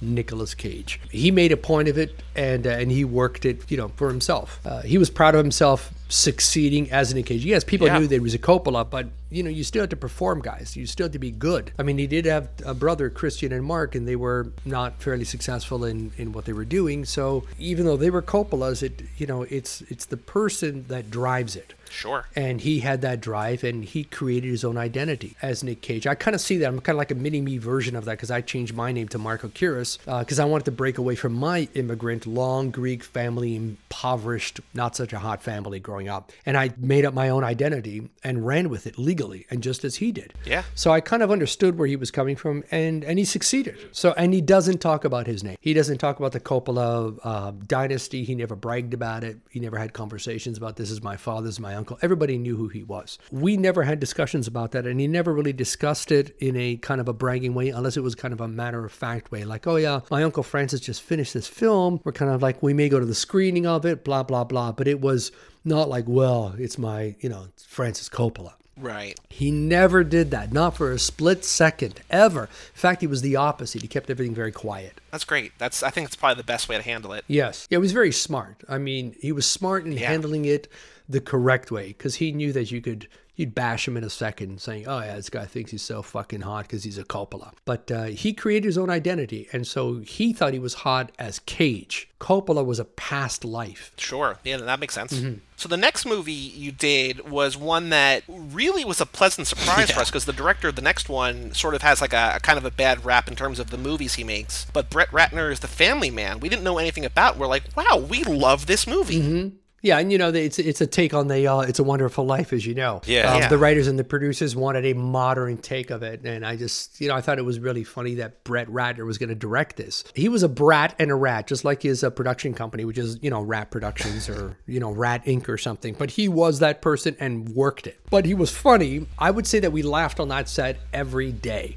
because of Jeremy Piven, who was hysterical the whole fucking time. Piven was like he was taking over as if it was a comedy show the entire time. Cage and him would laugh over everything. We couldn't get a shot done.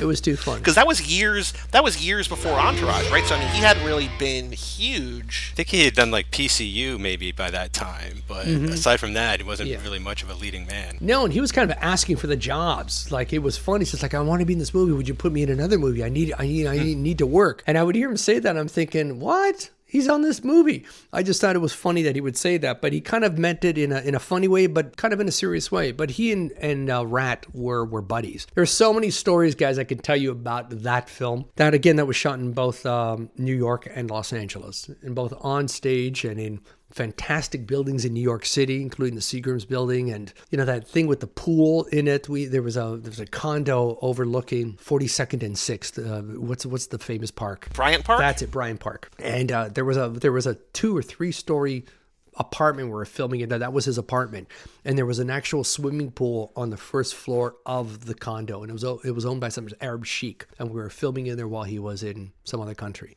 Huh. It was very strange. It was such a bizarre place, and we shot in New Jersey and all these places. It was it was cool. There's you know there's not enough time in the podcast to tell you about the stories on Gone in 60 Seconds and the fun stories and the crazy stories, and then on this particular one, but it would go on for hours. I would say. Can you give me one example of how like green screen or special effects were used in this film? Because you mentioned a little earlier, you kind of just dropped the, the the name of this film when talking about that.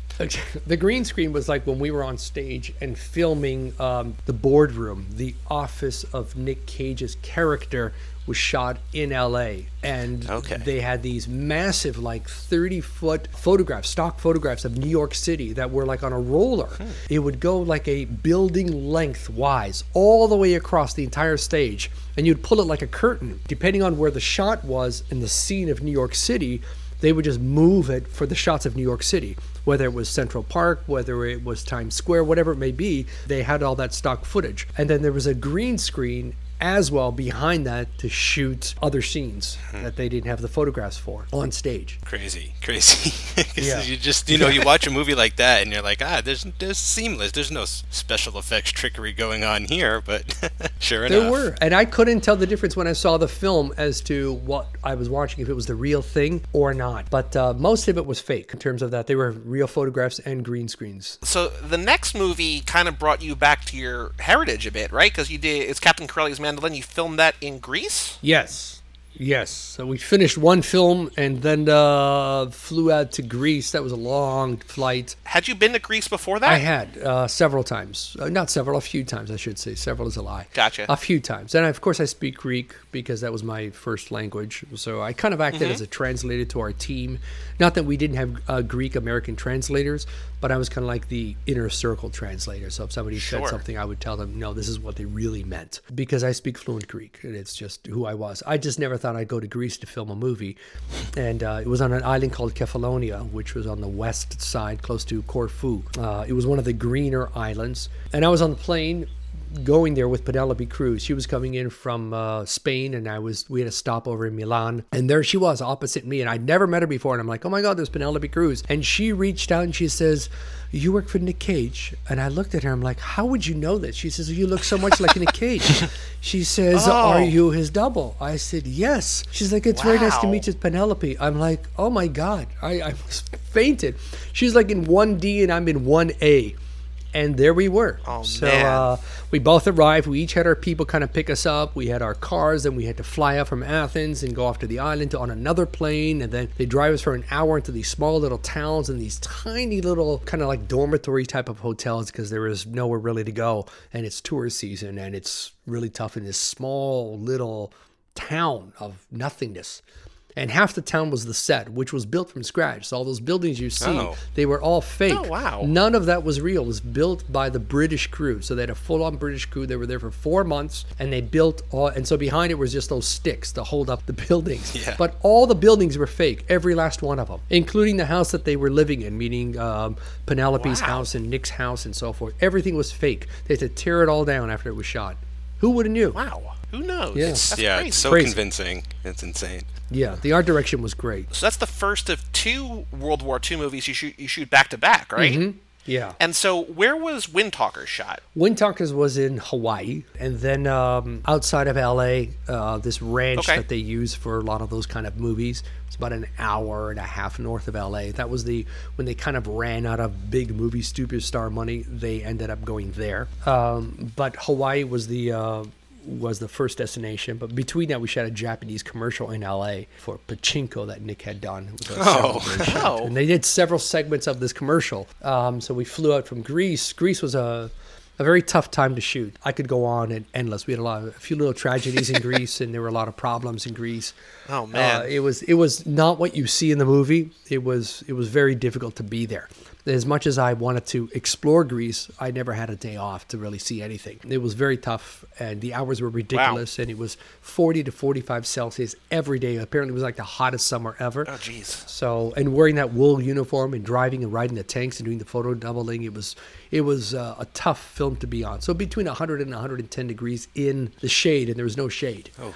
So Oh, boy. it was you know I I was dark, dark, dark. They actually brought in Ugh. a light Greek stand-in to stand in for me on half the movie because they they wanted somebody white like Nick, and I just soaked the sun up. It was really embarrassing.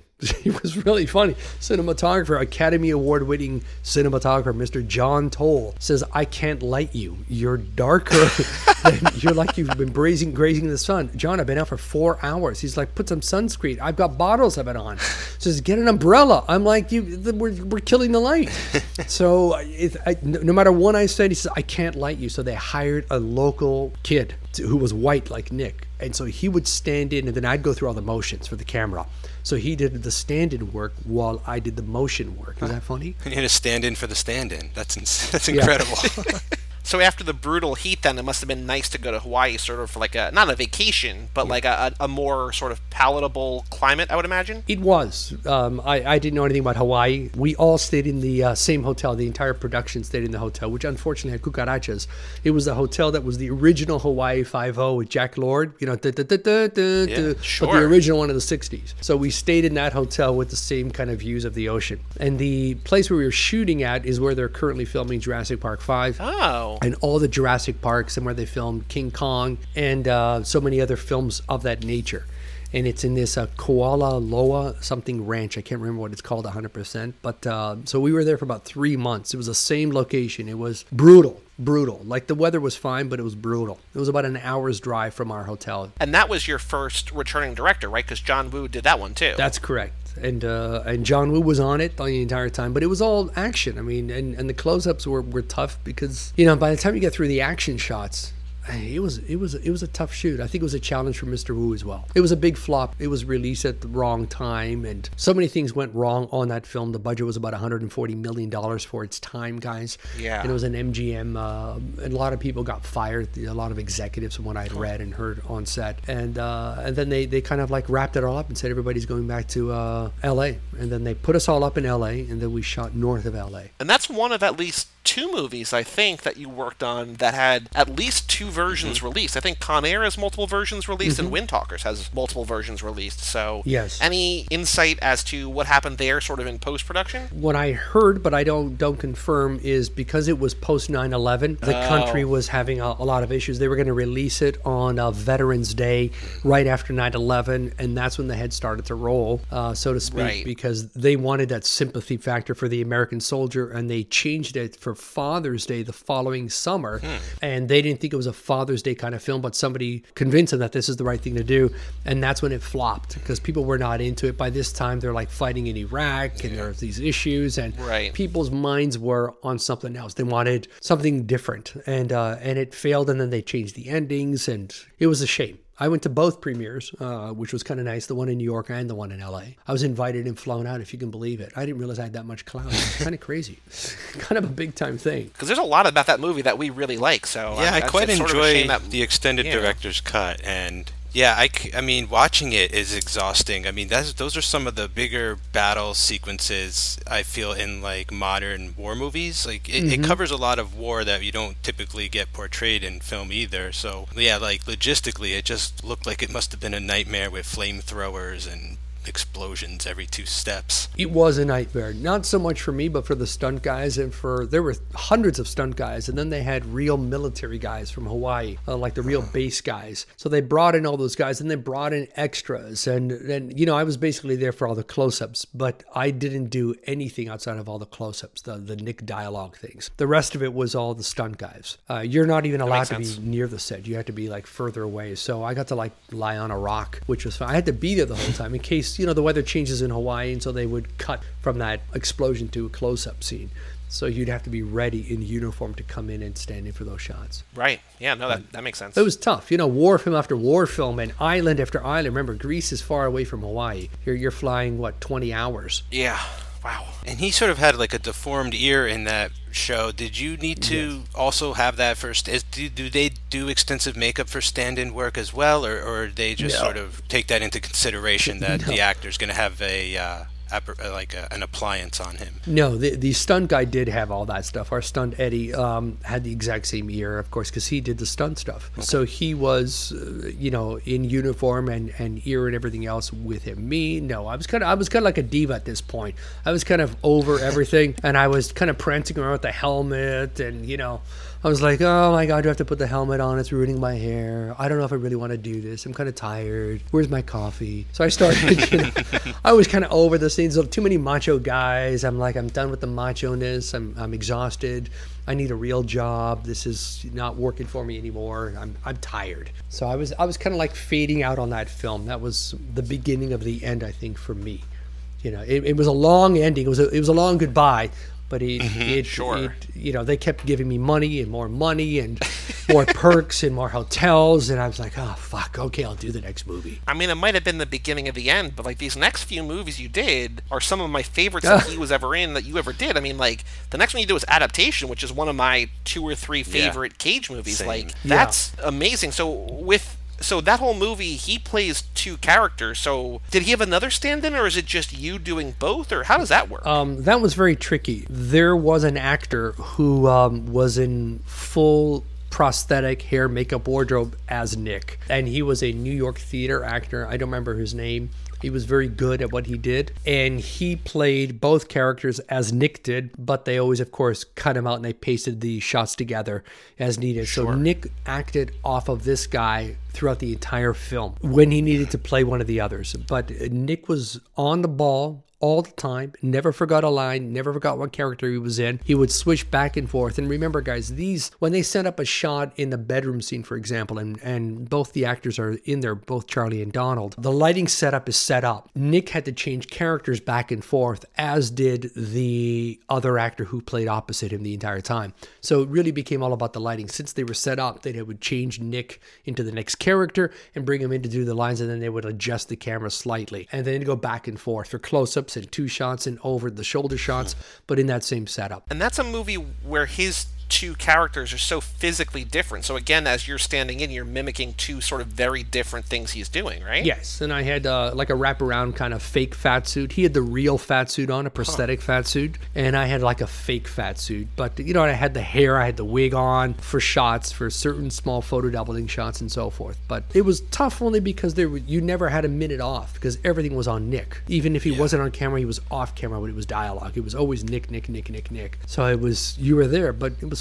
somewhat contained, except we went to the um, parking lot when we did the uh, you know Florida swamp stuff. Did you get a chance to uh, talk with Meryl Streep? Is she overrated? How is she? Was she is so not overrated. Know, Donald I'm Trump just- is overrated, guys.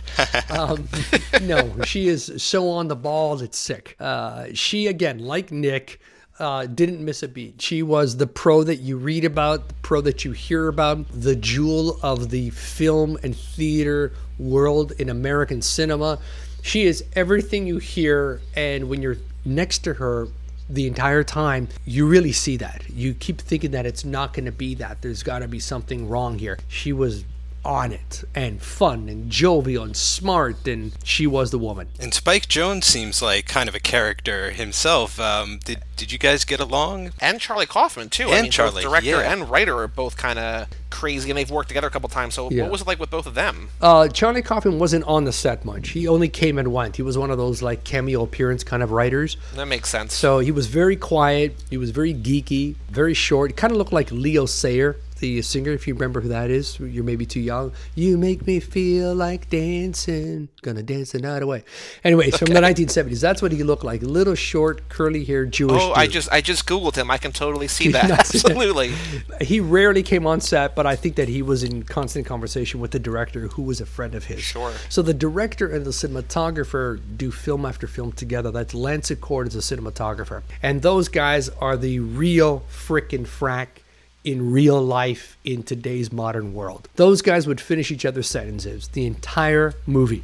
It was too funny to watch these two guys work. And at the beginning, nobody really paid attention to me. They didn't like me because there was a lot of issues with flying me out from Toronto, and they're like, it's a small budget film. You got to cut your rates. We can't afford you. You're expensive. You know, we want to hire a local. Would you mind not doing the film?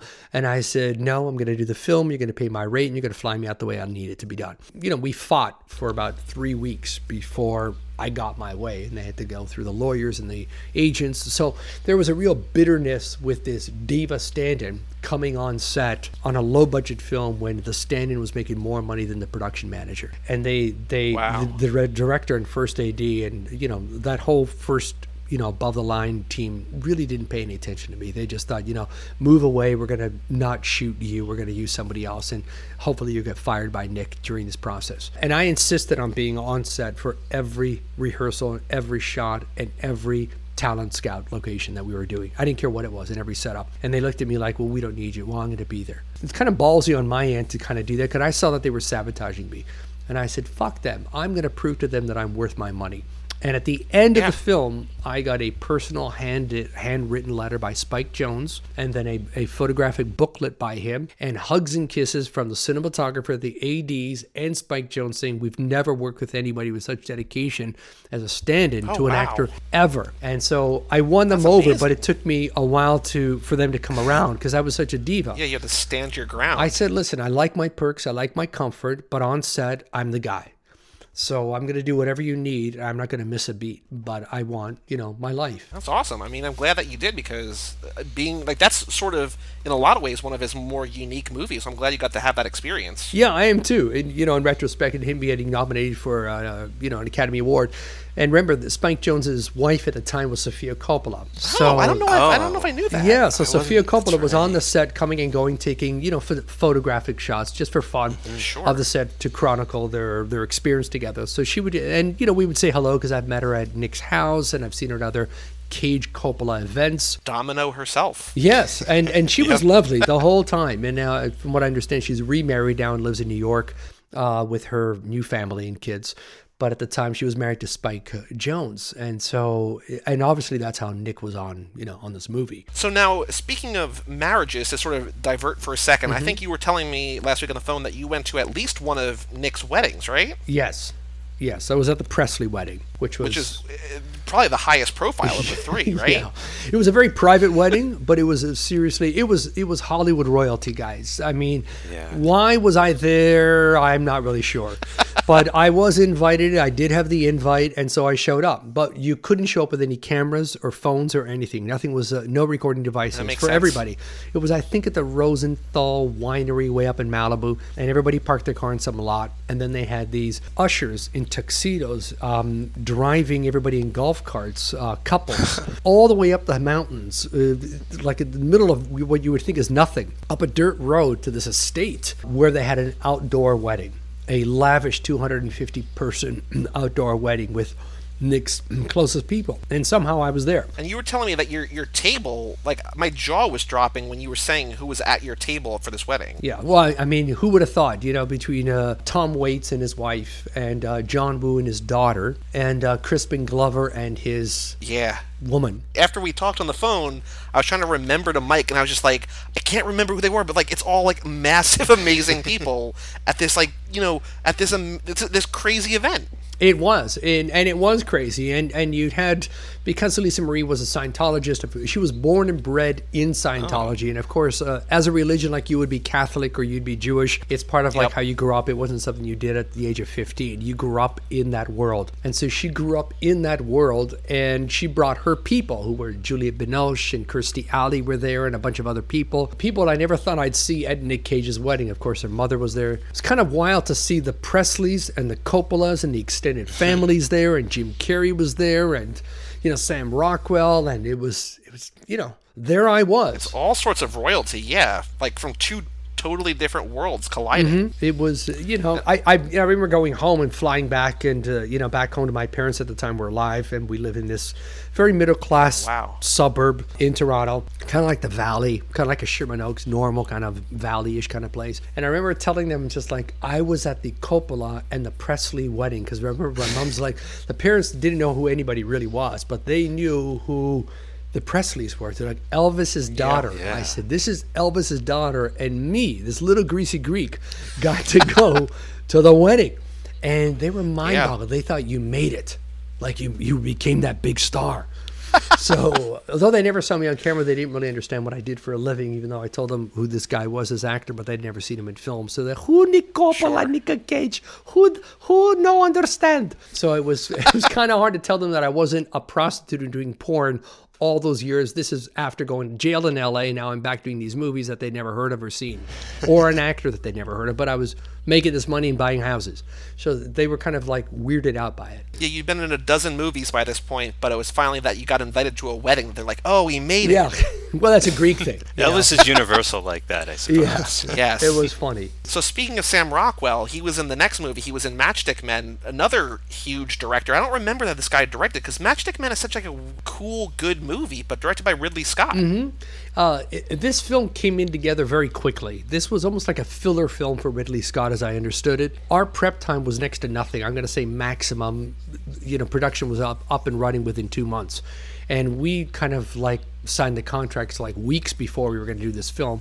And it was summertime. It was L.A. It was mainly in the Valley, which is really hot if you've been to L.A. And it was uh, pretty much the whole time in the Valley of L.A. And it was a very short two and a half kind of month film, in and out. And Ridley Scott, the pro that he is, doesn't change his mind. Like his shots are his shots, and the days are the days, and that's it. And you're in and you're out. There's no running over. 13 days, 15 days. This guy was like, We're done. This is it. We're done today at 6 p.m. Let's go. So, in that respect, it was a, a simple film because he was a no nonsense director and something you don't expect you know, from Mr. Gladiator himself. He was not like the most smiliest guy on earth. He was more of a matter of fact, a serious director. It's like, let's shoot this, let's shoot that. Here's the shot here. Um, let's move the cameras there, and uh, let's go. And uh, so, with that, it, it moved. It was swift. And he and Nick got along very well. That's great. I mean, another guy that you know we, we haven't done a podcast about him, but another guy that Mike and I both love is Sam Rockwell. Mm-hmm. And one of the things that we love about him is that in basically every movie he's in, for one reason or another, he starts to dance. So I mean, do you have any memories of set? Was he was he always? Is he does he dance out of character or just in character? in character. Okay. I, I, you know, I, I struck up a lot of conversations with him just because he's that kind of a friendly, fun guy, and it was kind of a Sure. fun film. And him and Nick really got along well. They were like, you know, they they were like Batman and Robin together. Now that's a movie I want to see. Yeah, but Batman and Robin with Cage and Rockwell. Who boy, yeah, that actually could be good. it could be really It could be now that you come to think of it. But uh, no, he wasn't a dancing guy offset, but he was a jokester. I mean, he, he threw in a few little jokes here and there. He was a fun guy, kind of like Jeremy Piven. And they got along well because it was a fun film. The best part about Rockwell, he's a theater actor as well. I'm not sure if it's a New Yorker, but he is a theater actor. Neither actor uh, would mess up. Not one line. There's a very lot of dialogue, as you knew. They didn't Yeah. mess up. They didn't miss a mark. They just kept on going. It was everything was done right. If there was an issue, it was a technical issue, but it wasn't an acting issue, a position issue, or I'm forgetting my lines issue. It just it moved fast. Everything was fast paced, and really Scott had no tolerance for mishaps. And these guys were on it. They were they knew exactly what they were doing. Everything was was pre-notioned. And you also have Alison Lohman, who was like something like 24 at the time, playing like a 14 year old or something. So she's really good in that movie too. Yeah, she was. She was adorable. She was not into the business much. I remember her telling me that uh, she didn't like the business in the LA thing. And soon afterwards, she had quit the business and moved to Vancouver with her boyfriend. Though she was uh, somewhere from the States, her boyfriend was Canadian. And then she, she quit the business for a while. I'm not sure if she's back or not.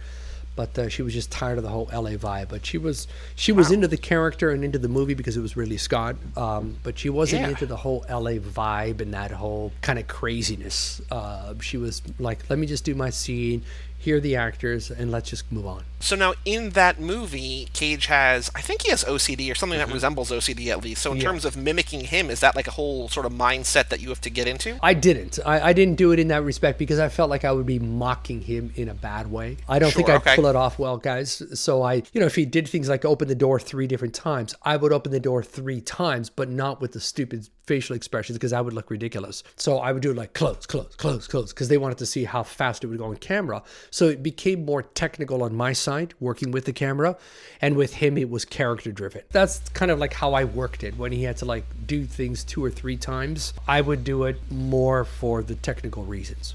Sounds camera. like a very efficient set. like, It was very a lot efficient. Of, yeah, a lot of other stories. You'd get set. ripped apart if you messed it up, though, Mike. Um, Mm-hmm. So, and we knew it. Like we were pros. You hired Camp Cage for that reason. Everybody was a pro. Hair, makeup, wardrobe, trailer guys. The tr- the trucks were ready. The the um, trainer was ready. The chef was there. Nobody said, "Oh my God, I'm like 40 minutes late. I was out last night." That didn't happen. It was Camp Cage paid. It was a cage wage world, and uh, you showed up and you delivered. And it's his name that becomes mud later on, and we knew it. We respected him. He respected us. Therefore, we received endless amount of gifts after every film, all on birthdays, Christmas, New Year's, Easter, you name great. it. Gifts were sent to everybody's home, uh, from Rolex watches to Gucci suits. You, I could go on forever. The guy just gave and gave and gave, but he appreciated not only he, did he financially take care of us, but you know you expected Camp Cage to deliver, and he delivered. And and so with Ridley Scott, he expects you to deliver, and we did. Everybody. Are you close with the rest of Camp Cage? The the hair and the wardrobe, makeup, every all those other people. Did you guys kind of end up becoming like a small family to a degree, or did you mostly just see each other in passing? because we worked so much together and you know a couple of people came and went you know different hair different makeup people at times came and went uh, we bonded while we were on the set we would go out for drinks or dinner on the weekends wherever we were in these locations because everybody was from somebody else but uh, once you're done filming and you're off for like two three months we didn't see each other we knew they were going to regroup on the next film, but we didn't. Uh, you know, we'd send an email. We would call each other up once in a while. How are you doing? How's the wife? How's your life? Blah, blah, blah. But it wasn't like an everyday thing because we, you know, you'd spend 12, 14 hours a day for months at a time. And enough is enough sometimes. Yeah, you need to move on. Everybody had friends and lovers and family that they wanted to spend time with, and it's like, oh my god, I have to talk to that Marco guy again. So it's it's so when you spoke, you you had a few little words to say. What's going on? What are we doing? How's everything going? And then you kind of like climb up. It was cordial. Yes. No, but everybody was nice, but we just didn't want to spend the rest of our lives, you know, dwelling on one another. We're like, we really need to move on. We have other things going on. no, yeah, even even Joey and I don't talk every day. That's funny. So the next movie you went to, you went back to Camp Bruckheimer, if we're using a camp analogy, back to maybe his Mm-hmm. biggest movie of all time, or one of them for sure, in National Treasure. Yes. That was uh, whew. That's a, a Disney movie, right? Yes. So I mean, that's a whole different ball of wax. Yeah, that was a real PG Disney movie catering to a younger market, as you guys know. Cage loved to do that film, and he and the director were very friendly. They were buddy buddies. They both went to high school Beverly Hills High School together.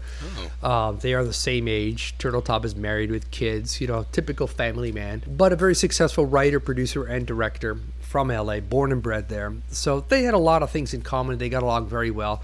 Again, Nick was on his mark, on the dot the whole time. That film was shot over five states, guys. So we had a traveling massive entourage, all the above the line kind of people, you know, key grips, electrics, you know, cinematographers, transpo captain guys, and a bunch of other people, and all these cast members and their posses and entourages and stuff. We were like from Utah to Philadelphia to PA to DC to New York to we were all over the place. You know, between planes and trains and automobiles, we had cars and hotels everywhere and it was insane. I don't even remember how big the budget was. It was over 100 million. I can't remember how far past that it was. 5 states in 5 5 over 5 months. It was exhausting. You know, nights and like days, days tour. and nights. It was. It was. Yeah. We were rock stars, and I'm thinking, what am I doing in my life? At this point, I'm really overeating myself. You know, I'm like John Woo said it before to me. Remember him yelling at me on the film of Windtalkers. He's like, "Oh, Marco, you know, look like a Nick Cage no more." I'm like, oh, what? Oh no. He's like, you eat too much. You should have worked for a John Travolta. You get it so fat. I was like, oh my god, I'm eating myself at a job. Even John Woo noticed. It came on that set as well on, on National Treasure. I saw myself ballooning out, and I realized I'm just tired. You know, five. yeah. I didn't have a life. You know, I was a single guy. I was kind of like losing my youth. You know, hitting over forty. You're getting tired. You're realizing you've got little time left to be on a on a single market, and there you are on these these national treasures. You're all over the place, and Yeah. and the only thing you could And do you is got- go to sleep. You have the rare distinction of acting with Sean Bean in one movie where he doesn't die, which is surprising. You're right, but he did almost fall down the stairs when we were on the Oh, uh, no. Bell. You know, the the Philadelphia Bell. Uh, Yeah. We actually filmed in that bell tower, and they had said that there were only 300 people ever in all those hundreds of years that have ever gone up there, and it was us. And I was Oh, the only guy allowed to be up there who was not an actor uh, because I worked for Nick Cage, and uh, it was. That's and so he almost cool. slipped and fell down the stairs. So that was. Oh, man. he kind Maybe of disappeared off the people camera. don't go up there very much. Yeah.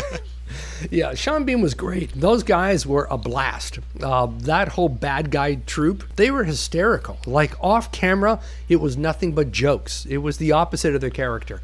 Everything was so not serious with these guys. That's awesome. Yeah, and they weren't like macho for macho's sakes like Americans were. They're all these Brits, so their idea of macho was like just kind of looking macho, but they were they were all metro males. So Sure. they just have that you know Brits are just not not big macho males. Sean Carney can be tough, but he's not.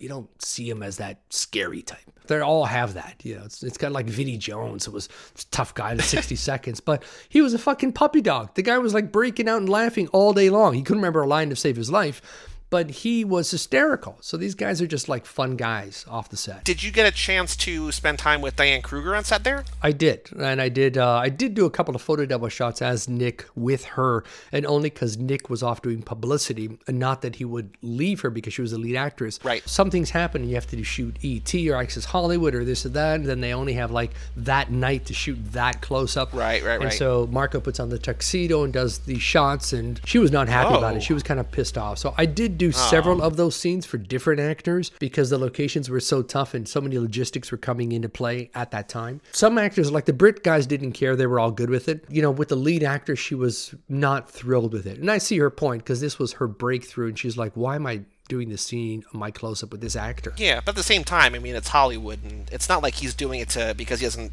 respect her. It's Yes. like you said, like there's one night to do the one thing. So I get it, but you know, That's exactly she what holds no grudges against you. Oh no, she doesn't. At the end of it, she knows that it's a production um, situation. And, and remember, she wasn't Hollywood; she was German, and uh, Right. she had just come into the Hollywood thing. Nick is Hollywood, and I became kind of like fake Hollywood. So I was like a mini me version of Nick. So I just kind of, you know, I worked it, but I was very nice and very polite about it. And I apologized that Nick wasn't there, but he was off doing a shoot and blah blah blah, and that was the only time they could do it. Uh, whether she understood or not, it's you know, it is what it is, and that's how the film business runs. So your next movie is your your next to last one's Lord of War, and this is a movie that Cage's son Weston was in, right? That is good and correct. Yes. So now, did you know him? Like, was he around sets before in movies where he wasn't in? 'cause he's been in, I think, a couple of Cage's movies. Was he around sets, just hanging around, or was he just there when he was actually in the movie? Uh, no, he visited a few times. It depends on the location. Uh, with his mother, Christina Fulton, they had flown around at different times when Nick was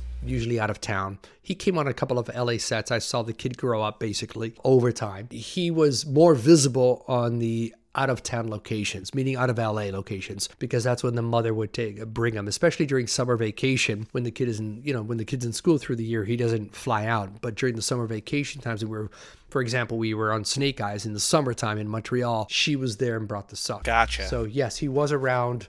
Uh, during those times, Nick insisted on uh, on him, so he would fly them out and with bodyguards and all that protective stuff that Hollywood royalty has. So that seems like a movie that kind of filmed all over the place. I mean, how many places did you go personally for that for that shoot? Oh my God, that was the ki- that was the end of it for me. So that well, it, the end of it was the Weatherman. I quit on the Weatherman Sure. just prior to that. But uh, Lord of War, I was like, I was done. I couldn't I couldn't breathe anymore. So Lord of War was shot on three continents, guys. Three Jesus. continents. You're on a and world I'm tour thinking, now. oh my God, I'm thinking, what am I doing? Here I am, the stand-in, flying around first class all around the world. So uh, yes, we were in Prague with those tanks, and that's where Cage's son was in in those scenes in Prague, and we were in, of Yep. course, South Africa in Cape Town and Namibia, shooting most of it. And for all those African nations, we were basically in those two places. And then the New York scenes were shot in New York, except for the interior shots of the apartment, which were shot on stage.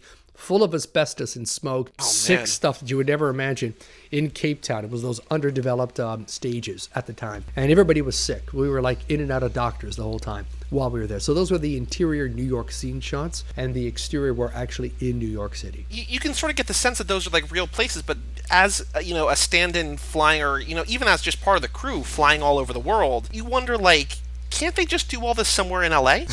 They could. They they actually could, but they you know as realistic as they could get in terms of landscaping. And at the time, the rand, the South African currency, was so low that they used, of course, um, local crews. So there were only about let's say two dozen people they had to fly out. And uh, so it didn't cost them much versus having an entire crew and, and set designs out of LA. So they used local South African crews. So it was kind of like the Mexican dollar. Cheaper to fly to South Africa than film in LA. That's that's amazing. It is amazing, and that's how it was.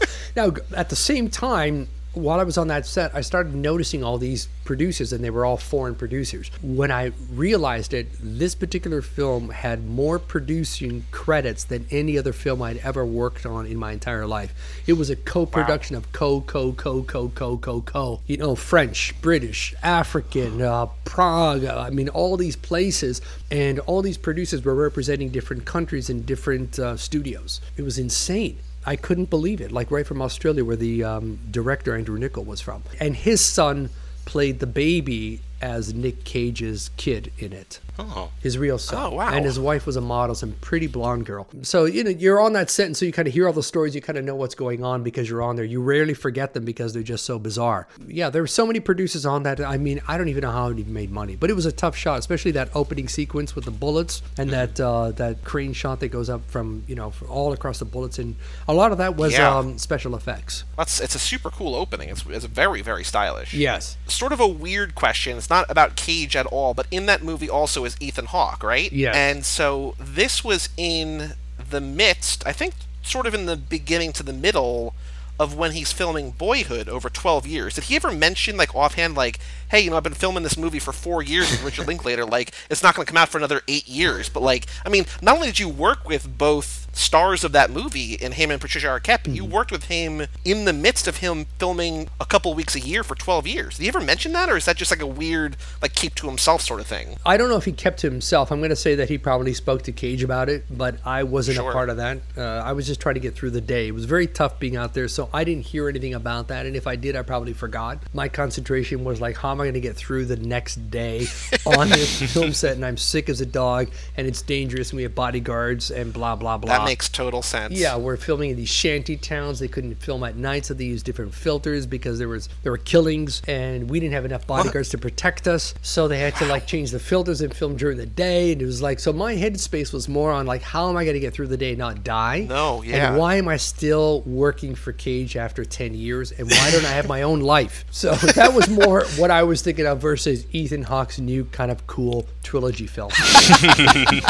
it just like it's just such a weird like I love Boyhood. It's just such a weird filming thing that like it fascinates me. It wasn't news that it was coming out, but then you watch all these movies, like a decade of movies for the two of them, Mm-hmm. and all all throughout they're shooting these other things. Like it just it blows my mind. So I was just wondering, as someone who you know knows Ethan Hawke, if that ever sort of came up. But I imagine you know thinking of your personal safety and thinking of like Yeah. where's the next bed I'm going to sleep in. Like those are going to be more important than hey, what are you working on in your spare time, Ethan? Yeah, no, it was more like, is a tarantula going to come down through the window today in this particular hotel that we're in, or is there going to be a snake coming up through the, you know, through through the river? That was more what I was thinking of. And why can't I eat anything that doesn't taste gamey? So I would end up eating canned foods and oh, pasta because everything was kind of sickly to eat. I never oh, ate on God. set. It was horrible stuff. They, there were never any bathrooms. There was no soap. There was no water and it was like you're in the middle of nothing. And I thought I'm gonna get sick, and as it turned out, I did get very sick. But uh, so that was on my mind more than how's Ethan Hawke's career doing. It's totally understandable. And that ship that we were on, guys, was the most disgusting, filthy piece of fucking shit I had ever been on in my entire life. I almost puked. Half the people puked on that thing. It was disgusting. It was an abandoned ship that was Oh, not in man. use. And it was a cargo ship full of roaches and rats. The entire oh, fucking ship. There were no bathrooms on that on that ship. None. If they were, they were not functioning. So I just peed on the deck the whole time. So you'd go in in the morning and you'd leave by the end of the day. And it was, you know, the ship was way out there. Then they'd have to like take an hour to come back to shore because it's, you know, supposed to be the middle of nowhere. then you had man. that fucking helicopter shot that uh, filmed with Nick, you know, standing on top of the uh, the bow of the boat. And uh, and that took hours to film that thing because they had a helicam. And guess who's standing there like an asshole for hours on end, burning in the fucking sun, the African sun to boot. I love Ethan Hawke, but I wasn't interested. Oh man, it's a horror show. Ugh, I know. You have to live it to believe it. People think there's glamour. I always used to tell Joe Kosher, who was our our uh, hair guy at the time. He's deceased at the, now, but uh, and I said, Joe, where the fuck is the glamour of this business? I thought maybe you know things are kind of cool and fun. I'm like, what? what- Where the fuck is the glamour in the, in the at the beginning of the career? And he says, Marco, you want to know what the glamour is? I'm like, where? He's like, look in your right pocket. I'm like, I can't see it. Fill it up. I'm like, what? He says, and he takes a roll of money and he shoves it in my pocket. That's the fucking glamour, kid. It's in your fucking pocket. It's the cash. Take the fucking money and run. Oh man. And I realize it's all about the money. For me, anyway. And and him. so it was, you know, you, you build up a nest egg through all that torture. Well, the last movie you did with Cage, not the last movie you did, but the last movie you did with Cage was The Weatherman, which Mike and I just rewatched mm-hmm. a month or two ago, Oh. and like, it's a very strange, depressing movie. Yes. And just to set the record, we shot The Weatherman prior to Lord of War. It was released oh, okay. So. Lord of War was really the last straw. Yeah, Lord of War broke everybody's back, including Nick Cage's. So we were all done with that, and he was done with us. There were a lot of incidents that happened while we were in Africa. I think the stress of being that far away, his new marriage, which he'd just gotten married months before to uh, Alice Kim, and our lives being kind of like you know three continents and all of the. Everybody was done. We, everybody was like barely crawling back on the plane to get home. I can And imagine. prior to that, The weather man with Gore Verbinski directing was Yeah. also tough. And, and it's not that he was tough, it's that the elements were tough in Chicago because Nick's Yeah, the cold. character, the cold in Chicago was brutal. The wind chills are just like you see in the movies. You know, it's, it's no different than Toronto, but the problem was that Nick's character was the weatherman always wearing a fucking trench coat. Well, it's Right. minus 17, guys, and he doesn't wear gloves. And guess who's doing all the fucking shots with that bow and arrow? I have endless still frames of me standing there for hours with those bow and arrows, and my fingers turned blue. I was in and out of the hospital. I'm exhausted seeing oh, doctors in man. Chicago. But they didn't care. They wanted their shot done, and then that was it. And the first AD was brutal. She was a fun, ugh, brutal Brit, is what I call her. So how much food? How much food did you get hit with on that shoot? A lot. He gets pelted with a lot on screen. So I imagine that like every angle that they needed to capture of the people throwing out the car, Mm-hmm. if there was a chance that you were in the shot, you were probably getting hit by milkshakes and chicken nuggets and all that stuff. What happened was I, I was the crash test dummy in that. So I I was hit on everything with everything, but it was always the director doing it. So it was very consensual. We had hmm. discussions ahead of time, and Gore says you're going to be the guy that I'm going to throw everything on, and you're going to keep changing. And because he wanted to get his angles right, and he wanted to get his arm in the right position to throw it. So when Nick stood in Oh, that man. mark, it was because you had a one shot deal, guys. Yeah. Because then you had to change the principal actor's wardrobe, and that takes three hours to clean him up and redo his hair. Throw a milkshake at this guy, and you shut production down for three hours. So I mean, think about that, and it costs you know probably three hundred thousand dollars for those three hours, and it's freezing cold, and then the the climate changes. It goes from sunny to cloudy, so you don't have any continuity. So it was most of those shots were like a one shot deal, unless it was a chicken McNugget, and then it didn't really matter. They can reshoot them. Right. But the shakes and so I was the guinea pig on them. They asked me. Nick was really concerned with my welfare. I was like, I'm fine with that. I wasn't fine with the cold, but I was fine with the milkshakes, and I didn't really care. All I cared about was standing out in the cold, and he was actually quite sincere about all that stuff. But uh, so I was the crash test dummy on that, and I was okay with it. I have a lot of photographs of, of myself that way, and it's it's kind of funny. But you know, I can it was a humiliating film in character, meaning Cage's character. So I felt like I was playing that character, and I was okay. I thought if Cage can humiliate himself in that character, I'm just a fucking idiot. Stand it. Why can't I do it? You know, like who am I? I'm getting paid to stay in a beautiful condo on the Gold Coast and give me an SUV, and I'm making a lot of money. I'm eating steak and lobster every day. So I'm like, okay, I'll do it. I would do it too. So that was another massive, massive actor you worked with or got the chance to, you know, interact with in Michael Caine, right? Yes, yes. I didn't interact much with him. He didn't interact much with anybody except for the director. A little bit with Cage. They weren't much of interaction, but uh, he was more in with the director. Because he's he's so likable and so much he does, and in that movie he's just like the biggest asshole. Like he's just he's just insufferable. I mean, like was he? I, I hope. I mean, I hope he's not like a method actor. He was just miserable to everybody on set. I hope that out of character he was nice and kind to people. He was cordial. He was kind, but he didn't extend himself. He was into Okay. his shots. Uh, you remember, he's an older guy. This guy's been around for a thousand years, Mr. Sleuth and all. And he's doing this small little film, and he and he did his part, and he left the set, and that was it. It's like I'm going back to my trailer. I'm done. He's not going to hang out wherever it is. It's like, hello, here we are. Shoot the shot. Let's go. Sometimes I guess that's all you can ask for. And I mean, if he does his job, just like you, like show up, do your work, do what's asked of you, and if you do the right thing, like people are gonna have good stories to tell about you. Yeah, I'm. A, I was. A, I was a little more of a clown. This guy's a real. You know, he's a method actor. Sure. He's a real smart man. And he's an older man, and he's seen everything and done everything. So, Mm-hmm. you know, Chicago winter. Let's shoot it. Let's move on. Let's go somewhere warm, have some tea, and then shoot the next scene. Very nice. Yeah, that's kind of like where he was at. And Gore was all over the place. He was like him and his cigars. He was an and he was like a little puppy dog. He was a very bouncy guy. But the controller of the set was the first AD, Benita Allen. Wow, she was a rough, rough chick. She was the daughter, I heard, of the producer, former, well, late producer Irwin Allen, who produced and directed the oh. Poseidon Adventure in 1971. Oh, wow, okay. So she was the daughter, and she was a tough, tough cookie. That woman. So she kind of controlled the set. She was like a bulldog. Wow. Of course, like, well, maybe we should shoot these shots and use it. No, we don't have time. We got to move on. Okay, sure, no problem, Vadina. Let's move on. it was like, yeah, we're, we're this is like not that kind of a movie. It's not pirates. Let's move on. Next shot. This is the only movie he did in the midst of that Pirates. probably decade of his life that he did with pirates, right? Yes. So Yeah. Again, it felt like a filler film to me, guys. Just like the Scorsese one, just like the um, Ridley Scott. These are top-notch directors, but they were all the softer, talky. You know, storytelling kind of movies, Right. And they were kind of like filler movies, and Nick fit that filler fill for some reason. Yeah, they were almost like plays to a degree. It felt like they were Yeah. like very long monologues and pages and pages Mm-hmm. of dialogue and very sparse sort of locations. You know, offices, bedrooms, very small Yes. spaces. and they were very crafty with their spaces you know minimal crew in different places and i mean they they managed it well unfortunately i was there for everything because nick was every fucking shot i'm like oh my god please you know cut him out of the scene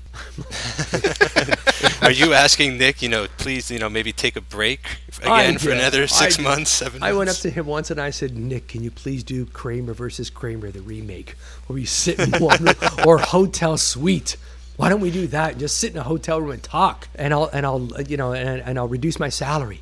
He just looked at me Do a like was couple cameos. Yeah. Like fuck, you're the stand-in. Just fucking stand in. Because that's the other thing that in all these movies, and really all the movies he's ever done, like he's the lead. Yes. So he's not only is he doing crazy stuff, but like he's in every scene, which means that you're also in every scene. Yeah. Which I was I was mentioning to you on the phone that the other actor that we're finishing up now is Keanu Reeves, Mm-hmm. and like recently he's been sort of wisely like picking like smaller roles, sort of like fourth or fifth bill, just have like a really a couple really great scenes. But Nick, throughout his entire career, has always been top billed, really. So it's exhausting for him. It's exhausting for you. It's it's nonstop. it's great is, for and- us. Yeah. It's great for us. Well, I mean, it's exhausting for hair, makeup, wardrobe, and everybody else. I mean, we we like the work, we like to the money, we like our pensions. You know, it was it was a job, it was a career, and you had to understand that it it was what it was. And this guy was the top billed actor at the time, and I was the only representative on camera and off camera on set mimicking his moves for 20 films. And and I took it as a very serious occupation. And he looked at me in a very serious way that I performed the way he wanted me to perform, which was respectable.